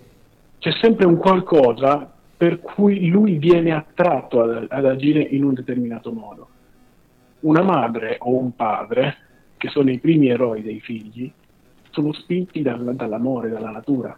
Magari il figlio non li ripaga neanche, però quello eh, rappresenta un amore che è incondizionato, non è un amore che poi punta a ricevere qualcosa dopo certo. o, o, punta a ricevere un onore. Certo. Non è un amore che guarda più in là dell'adesso, sì, sì, sì, sì, sì, sì, sì. Infatti anche a livello psicologico junghiano eh, l'archetipo dell'angelo custode è proprio l'archetipo dedito all'amore incondizionato che è l'unico che può renderci in grado di fare il genitore. Cioè il genitore che non è in grado di amare incondizionatamente il figlio, di provvedere ai suoi bisogni finché non è autonomo, ovviamente, eh, non è un genitore. E quindi sì, sì, diciamo che per esempio a livello eh, favolistico eh, stregoni, streghe, maghi, fate eh, sono comunque proiezioni dei genitori, nel senso che sì. Eh, lo stregone, la strega è visto come il, il padre o la madre dispotico, eh, castrante o annullante che proprio, non so, Ansel e Gretel, la strega che si mangia i bambini e la madre che i bambini si mangia. Mentre la fata, tipo la fata turchina di Pinocchio, cos'è? È la figura, la trasposizione di una madre che è assente e ogni tanto compare, fa la magia, tipo trasforma Pinocchio in un bambino vero e poi se ne va. Oppure lo salva eh, eh, quando viene fuori dalla balena, per dire, no? per cui cioè, questo è, la, anche i maghi, che so, sì. in, in, in, nella vicenda di Re Artù, Mago Merlino eh, è la figura del padre sostitutivo che porta il figlio a prendere la spada per conquistarsi il suo regno, per dire, no? Quindi un padre assente che è sparito si manifesta come il mago. E quindi, comunque, ultimamente nella saga dei supereroi c'è, avuta, c'è stato il grande salto epocale della, della, della Civil War, della guerra civile, dove eh, si sono separati i supereroi tra chi vuole essere schedato e catalogato da, da, dal governo e chi invece vuole rimanere nel, fuori controllo. Non so se hai visto qualcosa di questo. No, qui non sono assolutamente al corrente. Sì, praticamente negli ultimi film, negli ultimi fumetti c'è stata proprio una separazione in due schieramenti di supereroi tra chi ci sta ad essere catalogato perché eh, praticamente il, pretesto è che i supereroi sono pericolosi perché hanno poteri così grossi che fanno danni e quindi gli interventi supereroi devono essere autorizzati da un'autorità ah. Governativa. Quelli che non sono dentro questo atto eh, sono dei supereroi che sono diventati eh, illegali, per così dire. Ah, siamo riusciti a creare a creare sì, delle sì, regole sì. anche nel mondo. Esatto, infatti, infatti c'è un film degli Avengers, Guerra Civile. Sì, infatti c'è un film degli Avengers, Guerra Civile, dove eh, Iron Man si mette dalla parte dei supereroi governativi e Capitan America invece si mette dalla parte dei ribelli, per così dire. e si scontrano su questo. Eh sì. E quindi... Eh sì. Sì, sì, E ancora una volta... Ecco, questo è un esempio secondo me lampa- molto lampante per questa trasmissione. Abbiamo due eroi molto riconosciuti in America sì. a livello uh, di fama, Iron Man e Capitan America, che fanno parte di due fazioni diverse. Sì. E allora, chi è, chi è eh, colui che ha torto in questi due schieramenti? Chi è l'antieroe in questi due schieramenti e chi è l'eroe? E chi è il salvatore in questi sì, due schieramenti? Sì, sì, sì. La cosa carina è che durante il film ogni tanto, pur appartenendo a fazioni opposte, si aiutano. Cioè eh, non arrivano a un vero e proprio scontro, diciamo arrivano a qualche scaramuccia, per così dire. Poi alla fine si mettono insieme comunque contro il nemico. Però alla fine anche lì eh, è tutta una questione di dogmi cioè, secondo me, eh, praticamente la, la, la, nell'accezione così comune dogma, inteso come verità indiscutibile, quando in realtà dogma vuol dire opinione nell'etimo, eh, sì. si creano gli schieramenti per dei dogmi, cioè per delle regole sociali e quindi anche lì eh, chi è un eroe e chi è un antieroe spesso eh, lo determinano gli usi e costumi e le regole che ci vengono imposte da entità esterne perché questo qui, la scusa, la scusa è che ci, che le regole aiutano a vivere meglio. È vero quando le regole funzionano. Eh sì. Se le regole non funzionano creano problemi, c'è poco da dire. Soprattutto se sono valide per tutti. Sì, sì, sì. sì. Per esempio il discorso ecco. che facevi tu delle, delle, del, degli esseri umani che fanno una vita comune di tutti i giorni, che faticano tutto il giorno per portare la pagnotta a casa, o le mamme che si prendono cura dei bambini, della casa, delle famiglie.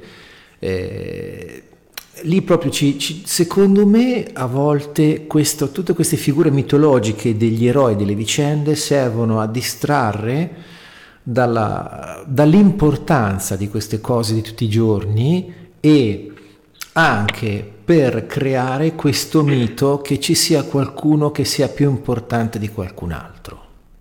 Cioè nel esatto. senso che eh, non ha nessun senso che qualcuno che occupa un ruolo, ok, tipo cosa so, un, un funzionario, un, un, sindaco, piuttosto che un sacerdote, un religioso, o un politico, o un governante, o un poliziotto, o un militare, solo perché ha quel ruolo sia più importante di qualunque altro essere umano. Certo. E questo è il eh, problema. Ci pensavo, ci pensavo a questo discorso. Difatti, mentre parlavi io mi immagino un, un genitore che vede il figlio impazzire per Capitan America, sì. rimanendo con Capitan America, mm-hmm. e non fare gli stessi complimenti al padre. Eh, ma tu non salvi le città, perché poi è tutto eh, portato sulla forza no? e sulle dimensioni. Quindi più sì. una cosa è grande, più una cosa è bella. Sì. E... Sì, sì, sì, sì.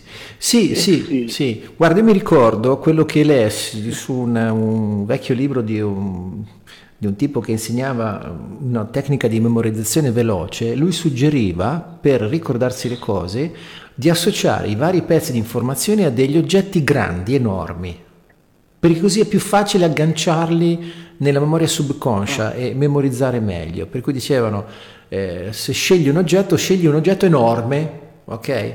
Per cui diceva, se vuoi ricordare un 4, diceva, pensa a una sedia enorme perché se la sedia è enorme te la ricordi meglio. Quindi praticamente che succede? Questo secondo me è anche eh, una proiezione di come vediamo il mondo da bambini. Quando noi siamo piccoli vediamo i genitori enormi, tutte le cose sono grandi sì. e queste ci colpiscono, per cui secondo me tutta questa mitizzazione di questo discorso degli eroi, delle, delle, delle imprese eroiche, serve anche in qualche modo a, può essere usato come strumento di controllo e di manipolazione. Nel senso che eh, il glorificare queste cose fantascientifiche, queste cose soprannaturali, questi eroi che hanno questi poteri enormi, può essere anche uno strumento per far pensare a noi che viviamo una vita normale che quello che facciamo tutti i giorni non è importante, può essere trascurato. Oppure che non, oppure che non possiamo neanche migliorare. Ciò che esatto, perché siamo impotenti, siamo piccoli. Non solo quello che facciamo non ha valore, ma addirittura quel valore, pensando che non ne abbia, non possiamo neanche migliorarlo. Sì, sì, sì, è farsi sentire impotenti no? Eh, sì, eh, esatto, sì, sì, impotenti su tutta la linea. Quando in realtà... E questo comincia dai bambini. Sì, sì, sì. sì. Ma di fatto i bambini, i bambini eh, se tu chiedi a un bambino in generale, eh, comincia ovviamente ad andare a scuola, io parlo di quelli che hanno dagli 8 anni in su. Mm-hmm. Se gli chiedi cosa vuoi fare da grande, è molto difficile che non ti dicano il calciatore. Sì, sì. Perché sono degli eroi quel, quel, modello è forse uno fra i primi, almeno per quanto riguarda i maschi, che entra subito in gioco. Sì. Se non vuoi fare quello, vuoi fare l'astronauta. E molto spesso, ecco, già la figura dell'eroe è legata alla figura del denaro e della fama. Sì. E non tanto del denaro in sé, in quanto il denaro è uno strumento, è energia, ma all'idea che il denaro dà. Sì, lì c'è anche... Sì, lì c'è anche una radice più profonda che ho scoperto in giro con le cose che ho scartabellato, studiato, letto, ascoltato. E questo viene proprio dalla... dalla c'è, ce n'è una, una metafora molto efficace nell'antico Egitto. Nell'antico Egitto esisteva una dea chiamata Maat, sì. che è la dea che presiede all'ordine naturale delle cose. Cioè Maat era responsabile dei cicli delle stagioni, de, delle, delle, delle, costellazioni, della, del crescere delle piante, degli esseri umani. Per cui in origine, quando c'era i sacerdoti di Maat venivano interpellati quando c'erano delle questioni perché loro dicevano che conoscevano bene l'ordine naturale delle cose e quindi erano in grado di guidare e risolvere delle questioni. E il faraone stesso era il garante della Maat, tant'è che eh, Maat sì. prestava la piuma a un altro dio, non mi ricordo quale, questo momento perdonatemi, per pesare sulla sua bilancia il cuore dei defunti. Per cui Maat metteva a disposizione la bilancia e la piuma su cui venivano pesati i cuori dei defunti e, e se il cuore era eh, più leggero o al massimo pesava quanto la piuma di Maat, il defunto poteva proseguire verso il regno dei morti, se no veniva distrutto, perché il suo cuore era pesante. E quindi questo ordine naturale delle cose, questa Mat, e col fatto che il faraone si prese il ruolo di garante della Mat, lui dirigeva eh, le semini, i raccolti, queste cose qua, dava le disposizioni, regolava la vita, quindi più vivevi vicino al faraone, ok, e più era facile sopravvivere e sostentarsi, perché aveva le scorte, avevano previsioni, avevano tutto. Quindi da lì è nato poi, secondo, sono d'accordo su chi lo sostiene, l'istinto per così dire di avvicinarsi il più possibile alla gestione del potere della cosa pubblica, perché più stai vicino al re, alla corte, anche andare a vivere a corte, no? cioè il mito, fare il cortigiano, andare a vivere a corte, perché? Perché a corte si mangiava, non c'erano problemi di sopravvivenza. Sì. E quindi questo lo vedo riflesso anche nella nostra cultura, dove alla fine eh, salta sempre fuori che la maggior parte, molti di quelli che arrivano a gestire cose pubbliche poi ci mangiucchiano anche loro, illegalmente. Eh, lo trovo una cosa vecchia quanto il mondo, non mi stupisce affatto, non mi piace ma non mi stupisce. Certo, sì, sì, sono completamente d'accordo. Sì, e quindi questa mitologia della, degli eroi, del giudizio dei cattivi serve anche a eh, far credere a noi esseri umani che siamo piccoli e impotenti. Servono gli eserciti, servono le forze dell'ordine, tra l'altro le forze dell'ordine. Mm? Quale ordine? Quale, Qual ordine? Te lo stavo per chiedere. Esatto. Quale...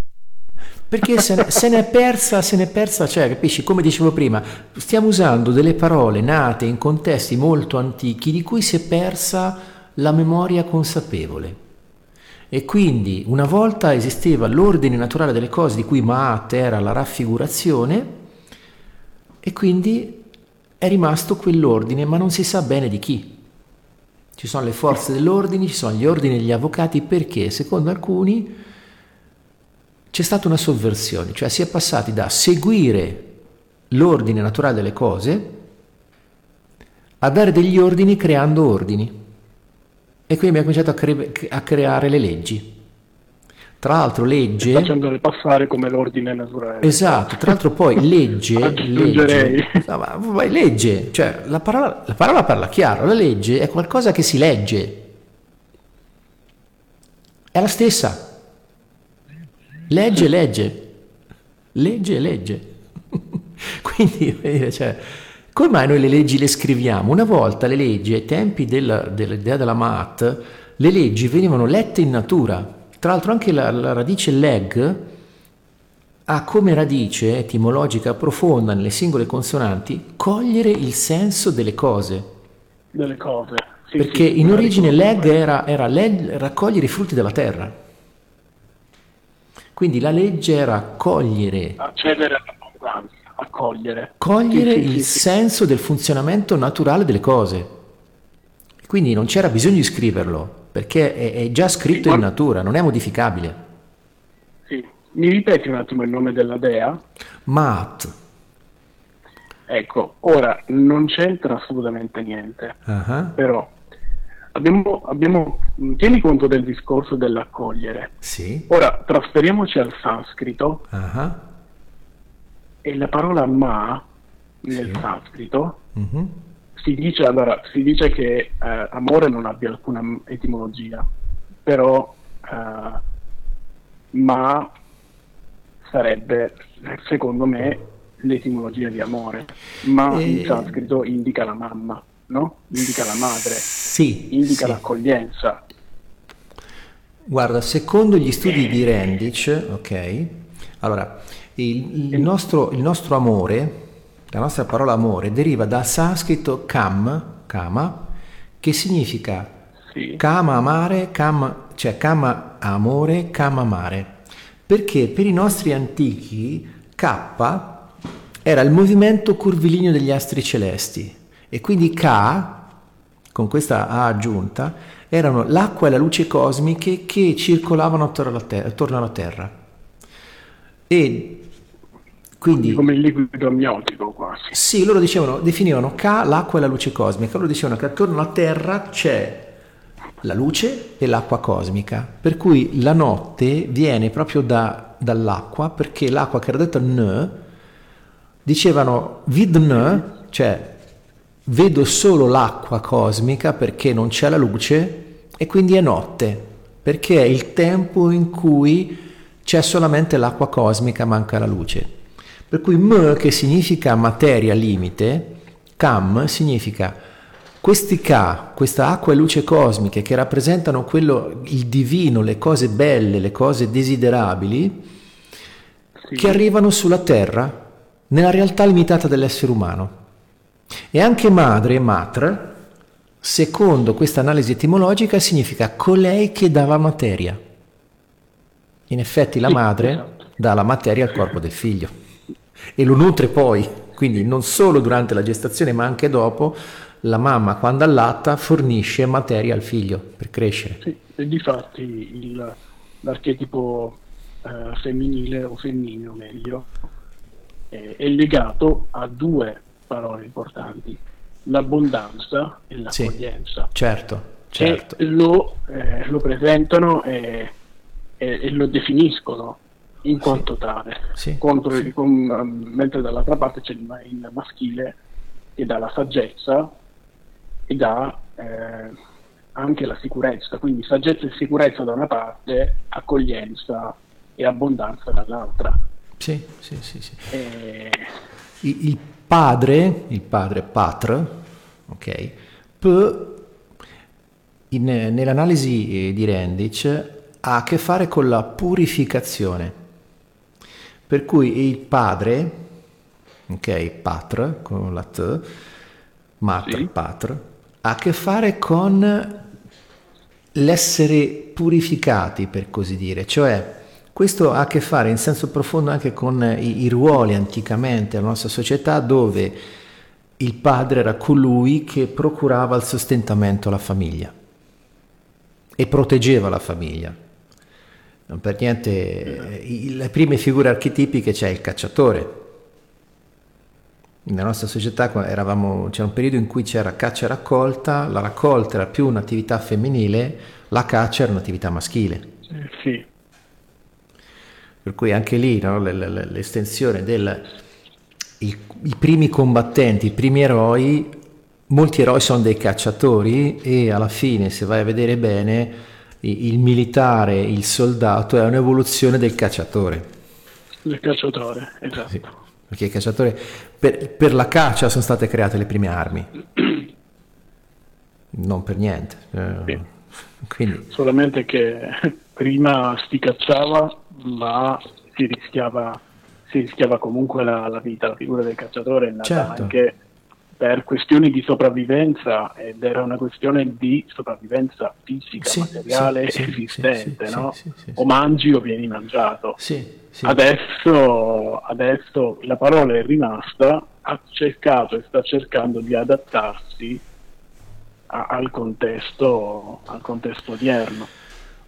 Purtroppo eh, chi la fa adattare eh, è colui, guarda caso, che ne esprime il giudizio sì. e, e, quindi è come se abbia, avesse perso la sua indipendenza, no? in un certo senso. Sì, diciamo che da un certo punto di vista i, i, i vecchi cacciatori non esistono più attualmente perché chi caccia adesso, la maggior parte di quelli che caccia, eh, perlomeno nei paesi occidentali, lo fa per diletto. Okay? Sì. Bisogna andare in contesti più vicini alla natura per trovare un cacciatore nel senso antico della, della, della, dell'antica accezione del termine.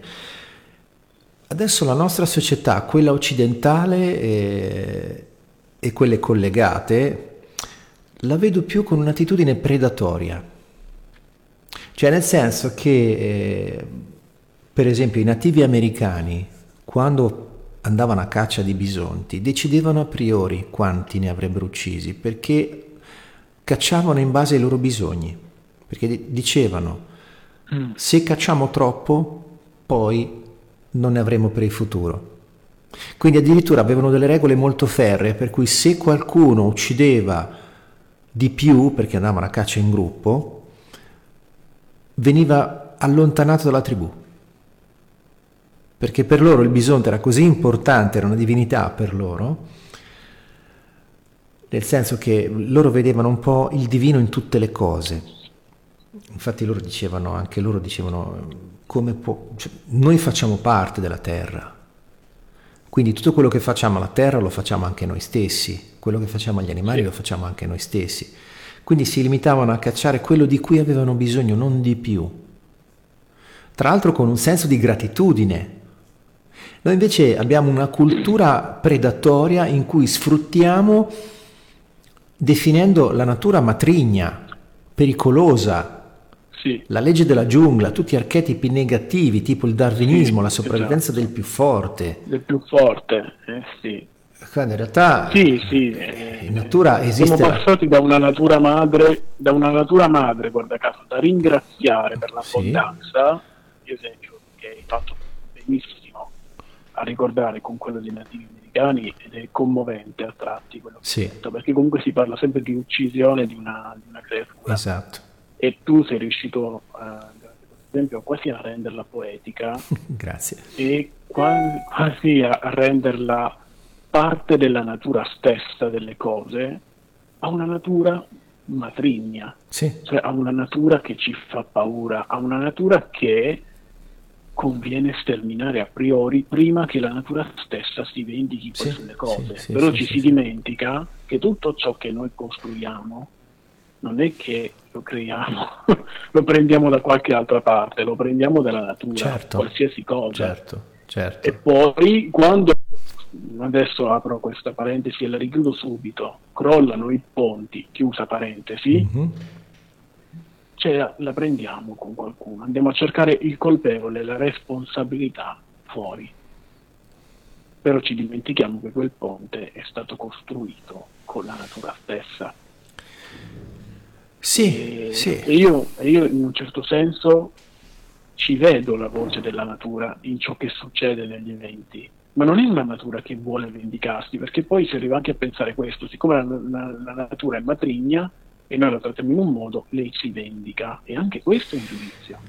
Sì, questa, questa, sì, questo, questo collegato al ponte è proprio un'illusione secondo me, perché il ponte Morandi di Genova è crollato perché era una struttura talmente delicata e tirata che se non era manutenuta perfettamente Esatto, eh, è lì che volevo arrivare. Eh, cioè, sì. non è la natura che è cattiva, è l'uomo che, non, che ha dimenticato di prendersi sì. cura della natura, sì, sì, che è completamente diverso. Cioè, la responsabilità non è della natura che se la prende con te, o la responsabilità Infatti. è eh, di coloro che... No, la responsabilità è di chi accusa a questo certo. punto cioè è colui che accusa dovrebbe occuparsi della natura, visto che la natura a suo tempo e giornalmente dà, offre, senza prezzi, perché è l'uomo che stabilisce il prezzo, la natura darebbe tutto gratis, come faceva prima, fra l'altro. Sì, diciamo che la natura eh, ci dà le cose non per denaro. Ecco. Questo sì. Il denaro è una nostra creazione, una nostra illusione la natura... Ne hai parlato tanto. Sì, sì, la natura ci dà in base a quello che ha come conseguenza anche delle nostre azioni. Per cui, per esempio, parliamo di terremoti, ok? Sì. Il terremoto di per sé non uccide nessuno. Sono le case che crollano che uccidono gli esseri umani quando c'è il terremoto. Eh, capisci? È lì la differenza. Quindi se un essere umano rimane ucciso per un terremoto, tranne che so, eh, io sono di Ancona, per cui nel 72 c'è stato un terremoto ad Ancona eh, sì. dove ci fu un solo morto di infarto. Perché Ancona era già antisismica dal 1930, ci fu un terremoto grosso che distrusse quasi del tutto la città e quindi tantissime case sono state ricostruite perché erano inagibili, ma non c'è morto nessuno sotto, tranne quel poverino che è morto di infarto spaventato. Dove invece la gente rimane uccisa sotto le case perché le case non sono in grado di resistere al terremoto, per cui lì eh, non è la natura esatto. Che uccide, ma la nostra incompetenza nel fare le case. Per cui quelli che sono morti sotto il ponte, Morandi, poveri, ancora mi ricordo la scena del giorno questo, del, della, del primo video delle nuvole di polvere, eh, quelli sono morti perché abbiamo fatto le cose in maniera incompetente. Semplicemente io mi sono fatto un'idea, ho letto un po' di cose e la prima cosa che mi è saltata all'occhio è il punto di Brooklyn, il Golden Gate. Quelli sono su da più di un secolo, eppure sono ancora lì. Vuol dire, perché? Perché quelle strutture sono ridondanti. Cioè, quelle strutture sono pensate, cioè, se, se, si rompe un cavo di quelli eh, che, che, appendono eh, il pavimento stradale alle due grosse funi che stanno sopra il ponte, ma è uno su un centinaio di cavi, anche più. Invece, sul ponte Morandi quando si rompe uno dei quattro tiranti su quel pilone, lì è una cosa gravissima, perché quel ponte è una struttura in un equilibrio molto delicato, per cui è, stat- è pensato per stare su con tutti i pezzi, è come un castello di carte. Nel momento in cui togli una carta eh, si perde l'equilibrio statico e crolla tutto. Capisci? Lì la, la, la, Io ascolto anche persone dire ma perché Dio vuole che ci sia qui il terremoto? Ma cosa abbiamo fatto di male? Perché si arriva anche a dare la colpa, se non si può dare la colpa all'uomo, si arriva a dare la colpa a un Dio fasullo che non esiste, sì, sì, sì, sì. E, pur di dare la colpa a qualcuno.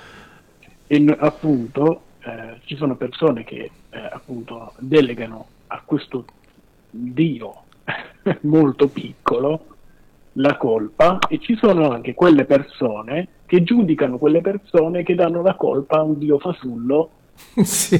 perché credono in questo tipo di cose. Cioè, sì. praticamente noi è come la negatività, no? Sì, la negatività cerca la lamentela per risolvere lei stessa, per risolvere la situazione, come un circolo vizioso. Certo. La persona si lamenta, cambierà la situazione lamentandosi, però c'è una parte di lei che agisce per farle credere che le cose effettivamente siano così. Sì. La stessa cosa col giudizio, si Sì, crede che col sì, giudizio, crede che col giudizio le, le situazioni si, si, si risolvano.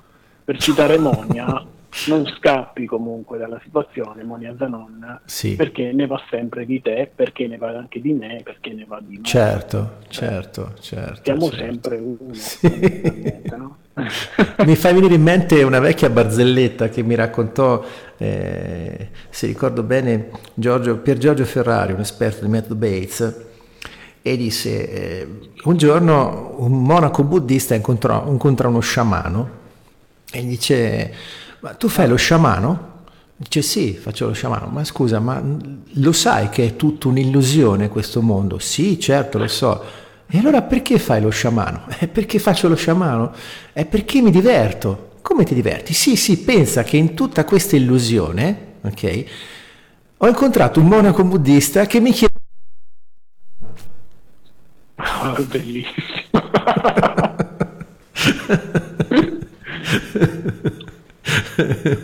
Bella risposta, tra l'altro. Sì, sì, sì, bellissima. Credo, credo che l'altro l'abbia, l'abbia presa anche bene. Certo, certo, perché... No?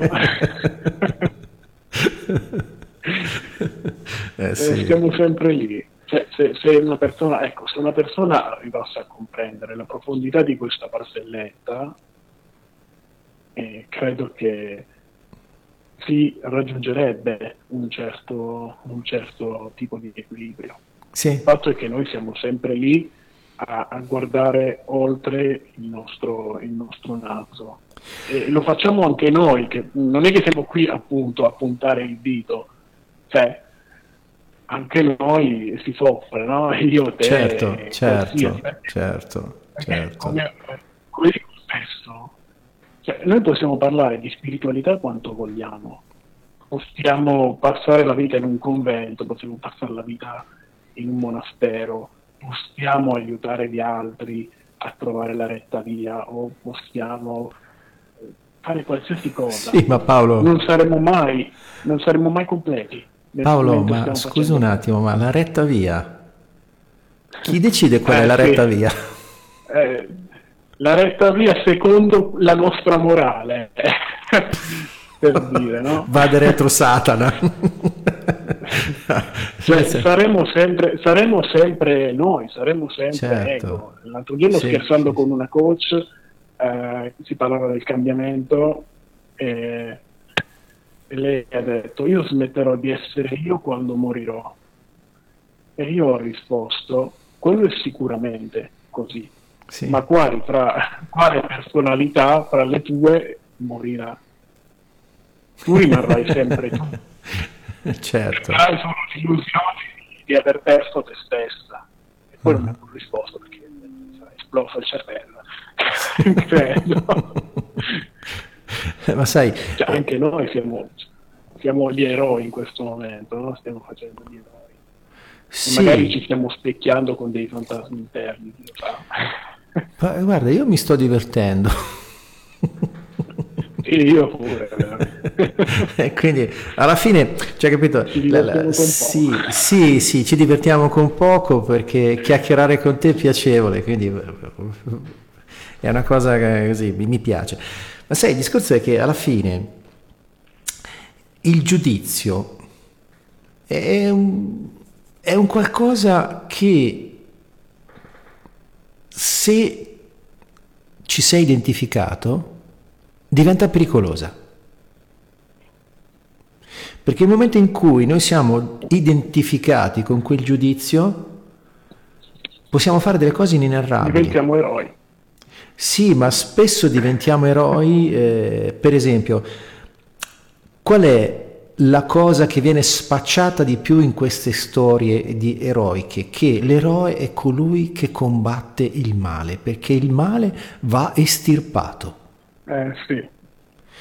Ma, che combatte il male. Sì, sì, sì, sì, sì. Ma questa è un, è un nonsense, non ha nessun senso perché il male è un concetto, ok? Il male è una, tra- una mappatura di un'azione che avvantaggia la morte. Se vogliamo stare a livello più basso, terra-terra, umile, a contatto con la terra, che poi secondo me è l'unico mod- modo autentico per essere spirituali, cioè sì. il male è qualcosa, un'azione che se vai a guardare bene toglie spazio alla vita e avvantaggia la morte. Quindi è un esatto. comportamento, è un'attitudine, quindi se tu vai a combattere il male, in realtà non lo puoi combattere. Lo nutri fondamentalmente. No, no, più che altro puoi cercare di compensare quelle cause, quelle cose che eh, svantaggiano la vita e quindi compensare dei danni. Ma se vai a combattere il male, combattendo qualcuno che fa un'azione che avvantaggia la morte, ma tu stai combattendo non contro il male, contro un altro essere umano. E quindi fai a tua Anzi, Appunto, fai nutri, nutri il male. Esatto, eh, perché lo nutri. Esatto, sì. Eh, non fai una cosa diversa. Esatto, dire, no? esatto. Non so... Te? Aspetta, aspetta, fammi finire, aspetta. Perché si, si, si pensa? Aspetta, no? aspetta, una, una cosa. E poi oltretutto fai una forma di male ancora peggiore, perché ti senti autorizzato. Esatto, hai risposto alla domanda che ti volevo fare, di fatto. Sì, sì, sì. Capisci? Mentre chi, che so, il ladro che va a rubare, ok, lui sa benissimo che sta rubando e quindi fa un danno a qualcun eh. altro perché gli sottrae delle cose. Ma se tu vai a combattere il male facendo del male al ladro, stai facendo una forma di male ancora peggiore perché ti senti addirittura autorizzato, ritieni di essere nel giusto. Certo. Sì, appunto, cioè... non sai che stai uccidendo qualcuno, esatto. sai che stai esatto. facendo l'eroe, che è diverso. Sì, sì, sì, sì. sì. Per è cui... una sfumatura, però c'è. Per cui ritengo, ritengo appropriato che se qualcuno ha deciso di compiere un furto, chi subisce il furto è logico che prenda dei provvedimenti per non subire il danno, ok? Sì. Non sto dicendo, capisci, non fare Aprite nulla. le porte ai esatto. mi sembra poco furbo, mi sembra mm, è un po' come la storia dello scorpione del monaco, no? Sì, sì, sì. questo sì. Monaco, monaco, che cerca di, di, raccogliere uno scorpione che sta negando in una pozzanghera, lo scorpione lo punge, il monaco urla e lascia ricadere lo scorpione nella pozzanghera. Uh-huh. Poi lo riprende, di nuovo lo scorpione lo ripunge e così per due o tre volte. Il discepolo che è lì chiede al maestro, ma se il, lo scorpione la punge in continuazione, perché continua a salvarlo? E il monaco risponde con una frase che è stupenda. La natura dello scorpione è pungermi, o pungere. La mia è quella di salvargli la vita, che guarda caso è nettamente contrapposto a quello che dicevamo prima. Certo. Il monaco è un eroe che salva la vita, ma l'eroe di cui parlavi tu prima combatte il male. Sì. Immaginiamo se, se il monaco avesse ucciso lo scorpione per paura che lo scorpione ferisse il discepolo. E sarebbe l'eroe quello che va in giro a moralizzare. Sarebbe un eroe moralizzatore. Lo scorpione è cattivo perché punge, eliminiamo tutti gli scorpioni perché combattiamo il mare degli scorpioni che pungono. però, mi viene, però mi viene anche un'altra cosa, ma sto, sto diventato...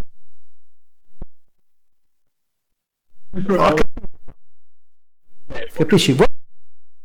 Ok, bello, bellissimo, ma non sei un po' maso- non fai un po' il masochista a far, continuare a farti pungere da sto diavolo di scorpione?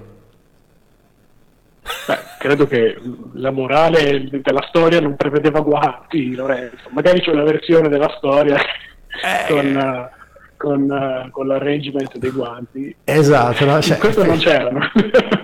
cioè, è un po'... eh, si improvvisano salvatori, ok, tipo quando ci sono gli annegamenti e eh, riescono a salvare qualcuno ma muoiono a loro volta. eh sì.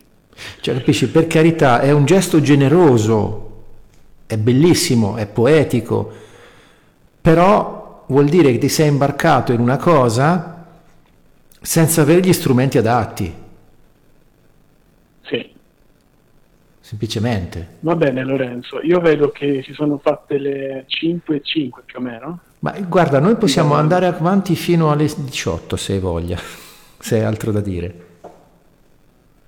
Mm, guarda, io eh, credo di aver eh, sciovinato l'argomento Bene. in lungo e in largo. Grazie. per quanto riguarda me. Poi non so tu, se tu vai avanti ti ascolterò con piacere. Ti ringrazio Paolo, sei stato prezioso come, come solito e poi tra l'altro parlare con te mi diverte perché ci facciamo da contraltare. Eh, sì. Cioè. Sì, no. Eh sì, come per, per dirla alla Pier Giorgio Caselli, eh, se impari a ridere, impari ridendo e sei su un cammino meraviglioso. Sì, Noi sì, sì. eh, ironizziamo molto, ridiamo Certo. molto, cerchiamo di Certo, prenderla certo. molto semplice, no? Sì, perché il modo migliore, sì, un modo buono per eh, stare nelle cose che amiamo è prenderle in giro. Esatto, bella, questa frase è stupenda Sì, e credo che sia la, la più degna conclusione di questa puntata. sì. Bene, ti ringrazio Paolo, sei stato Ti prezioso. ringrazio Lorenzo, grazie a te. Grazie a te, Grazie. ciao. Ciao. Allora, abbiamo salutato il nostro caro Paolo Muccio e adesso facciamo una piccola pausa musicale e mettiamo su un pezzo... Ah, carino, questo sì, questo mi piace. Sì, questo è un pezzo di Trent Moller, si intitola You and I.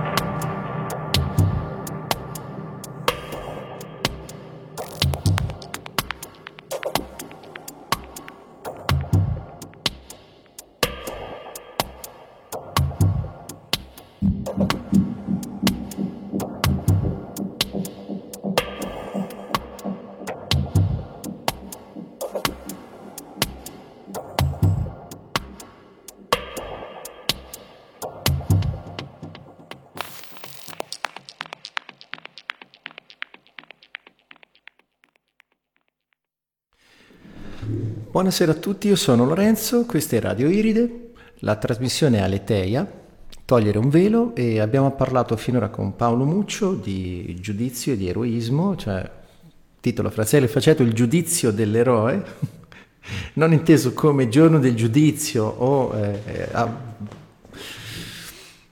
evento avverso in cui l'eroe viene giudicato, ma proprio come il giudizio è in qualche modo connesso alla figura dell'eroe e quindi anche dell'antagonista, perché quello che mi sembra evidente, che mi appare evidente, è che definire qualcuno eroe o antieroe, quindi nemico nemesi, a volte è solo questione di punti di vista, cioè quello che per qualcuno è un eroe, per qualcun altro è un cattivo, per così dire. E quindi eh, abbiamo esplorato questo legame che c'è fra eroe e il giudizio, arrivando anche a dire che eh, in qualche modo è il giudizio che crea l'eroe, ma spesso è anche per il contrario che è l'eroe che crea il giudizio. Cioè nel senso che quando viene messo qualcosa eh, come posto come eroico, eh, quello che non è eroico secondo questo criterio, questa opinione, diventa qualcosa di cattivo, diventa un nemico. Per cui quello che osservo a volte è che questi eh, cattivi e questi eroi hanno un loro destino, ma spesso questo destino è più un copione che una scelta vera e propria. È un po' come la, la, la storiella che raccontava Mona, Paolo del monaco e dello scorpione. Ecco, lo scorpione ha il suo istinto, può fare solo lo scorpione ma noi come esseri umani, visto che abbiamo la capacità di razionalizzare la realtà, a volte rimaniamo incastrati in dei copioni che ci portano a quello che viene ritenuto un destino, quando in realtà potremmo fare cose diverse. Questo si vede soprattutto nel pensiero dicotomico, cioè in quel schema di pensiero per cui di fronte a una domanda diamo solo due risposte in stile binario, cioè sì, no, vero, falso, bianco, nero, cioè per opposti, per, proprio per il dualismo.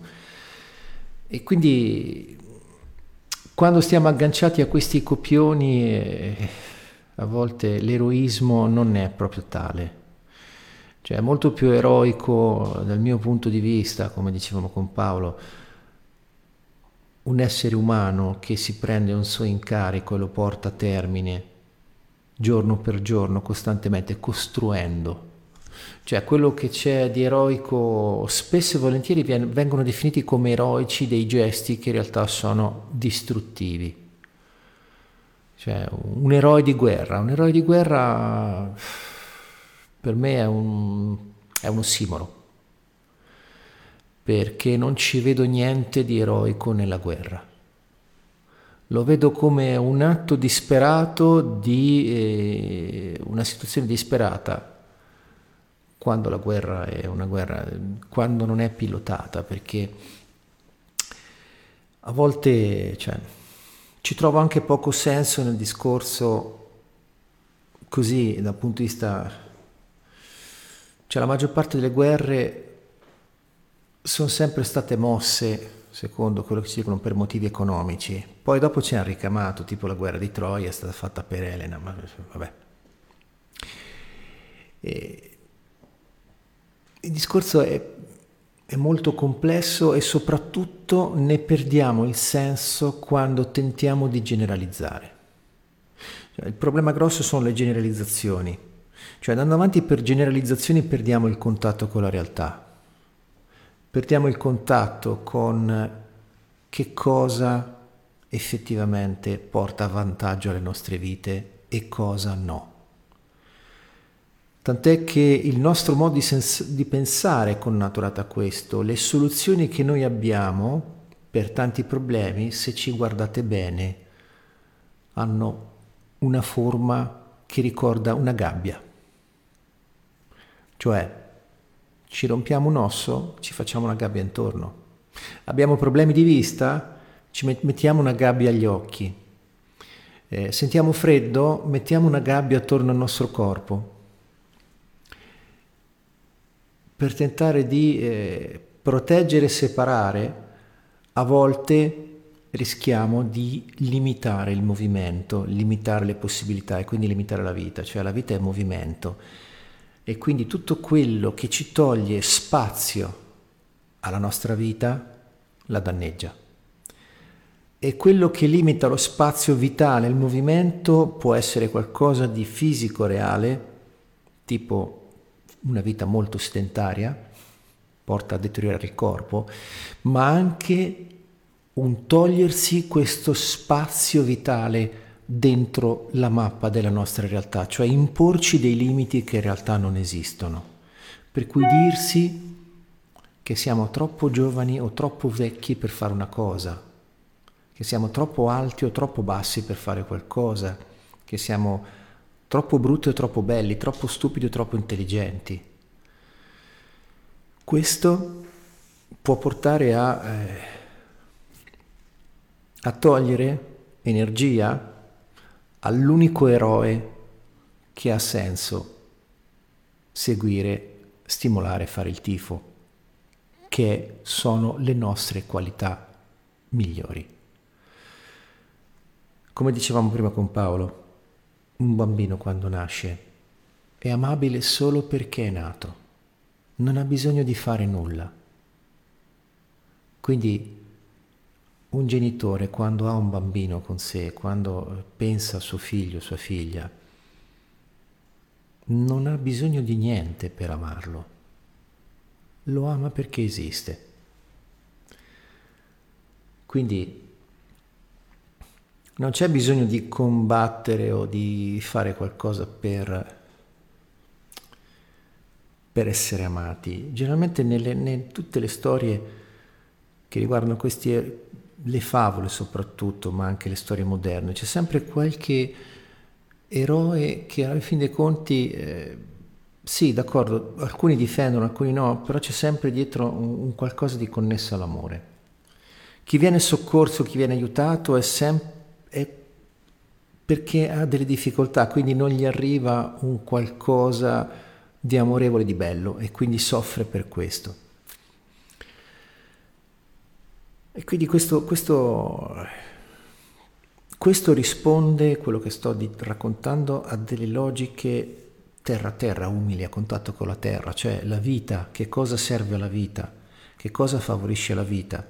Quando ci allontaniamo da questo, arriviamo a delle cose che sembrano elevate ma in realtà sono delle maschere, delle coperture spesso a cose che potremmo definire anche crimini. Prendo ad esempio il colonialismo, tutta la, la, la, la, distruzione che è stata fatta nelle Americhe che ha portato alla, quasi alla sparizione di intere popolazioni, che sono state sovvertite da questa invasione europea, che ha portato alla creazione di qualcosa di diverso, ma è stato dipinto come qualcosa di eroico, un'epopea, come portare il progresso e la civiltà. Ma di che cosa stiamo parlando? Stiamo parlando di, una, di meccanismi societari che addirittura cercano di comprarsi il diritto a continuare ad inquinare. Cioè, questa è la cosa che trovo assolutamente fuori dalla da, disarmonica con la natura. Cioè pretendere di eh, fare disfare come dei predatori ignorando le conseguenze di quello che stiamo facendo. Quindi il vero eroismo è sostenere le nostre parti nobili, le nostre parti eh, vitali. Questo è il vero eroismo. Questo è il bene che va cercato. Come sostenere la vita nostra e di conseguenza degli altri, perché le nostre vite senza l'interconnessione con gli altri non potrebbero esistere. Noi viviamo perché esistiamo grazie al sostegno che ci dà questo pianeta. Noi siamo dipendenti dal pianeta. Senza la Terra noi non avremmo una casa in cui vivere, non avremmo il cibo che mangiamo. Quindi stare in armonia con il nostro ambiente è questa una cosa eroica. E stare in armonia con gli altri, perché gli altri sono il nostro specchio. E invece noi con tante mitologie ci illudiamo di avere dei destini che sono scritti e ci nascondiamo dietro le fatalità, mentre tutto quello che noi facciamo, anche quando non crediamo che lo sia, è frutto di una nostra scelta. A volte queste scelte non le vediamo, a volte queste scelte ci sembrano che ci vengano imposte dall'esterno,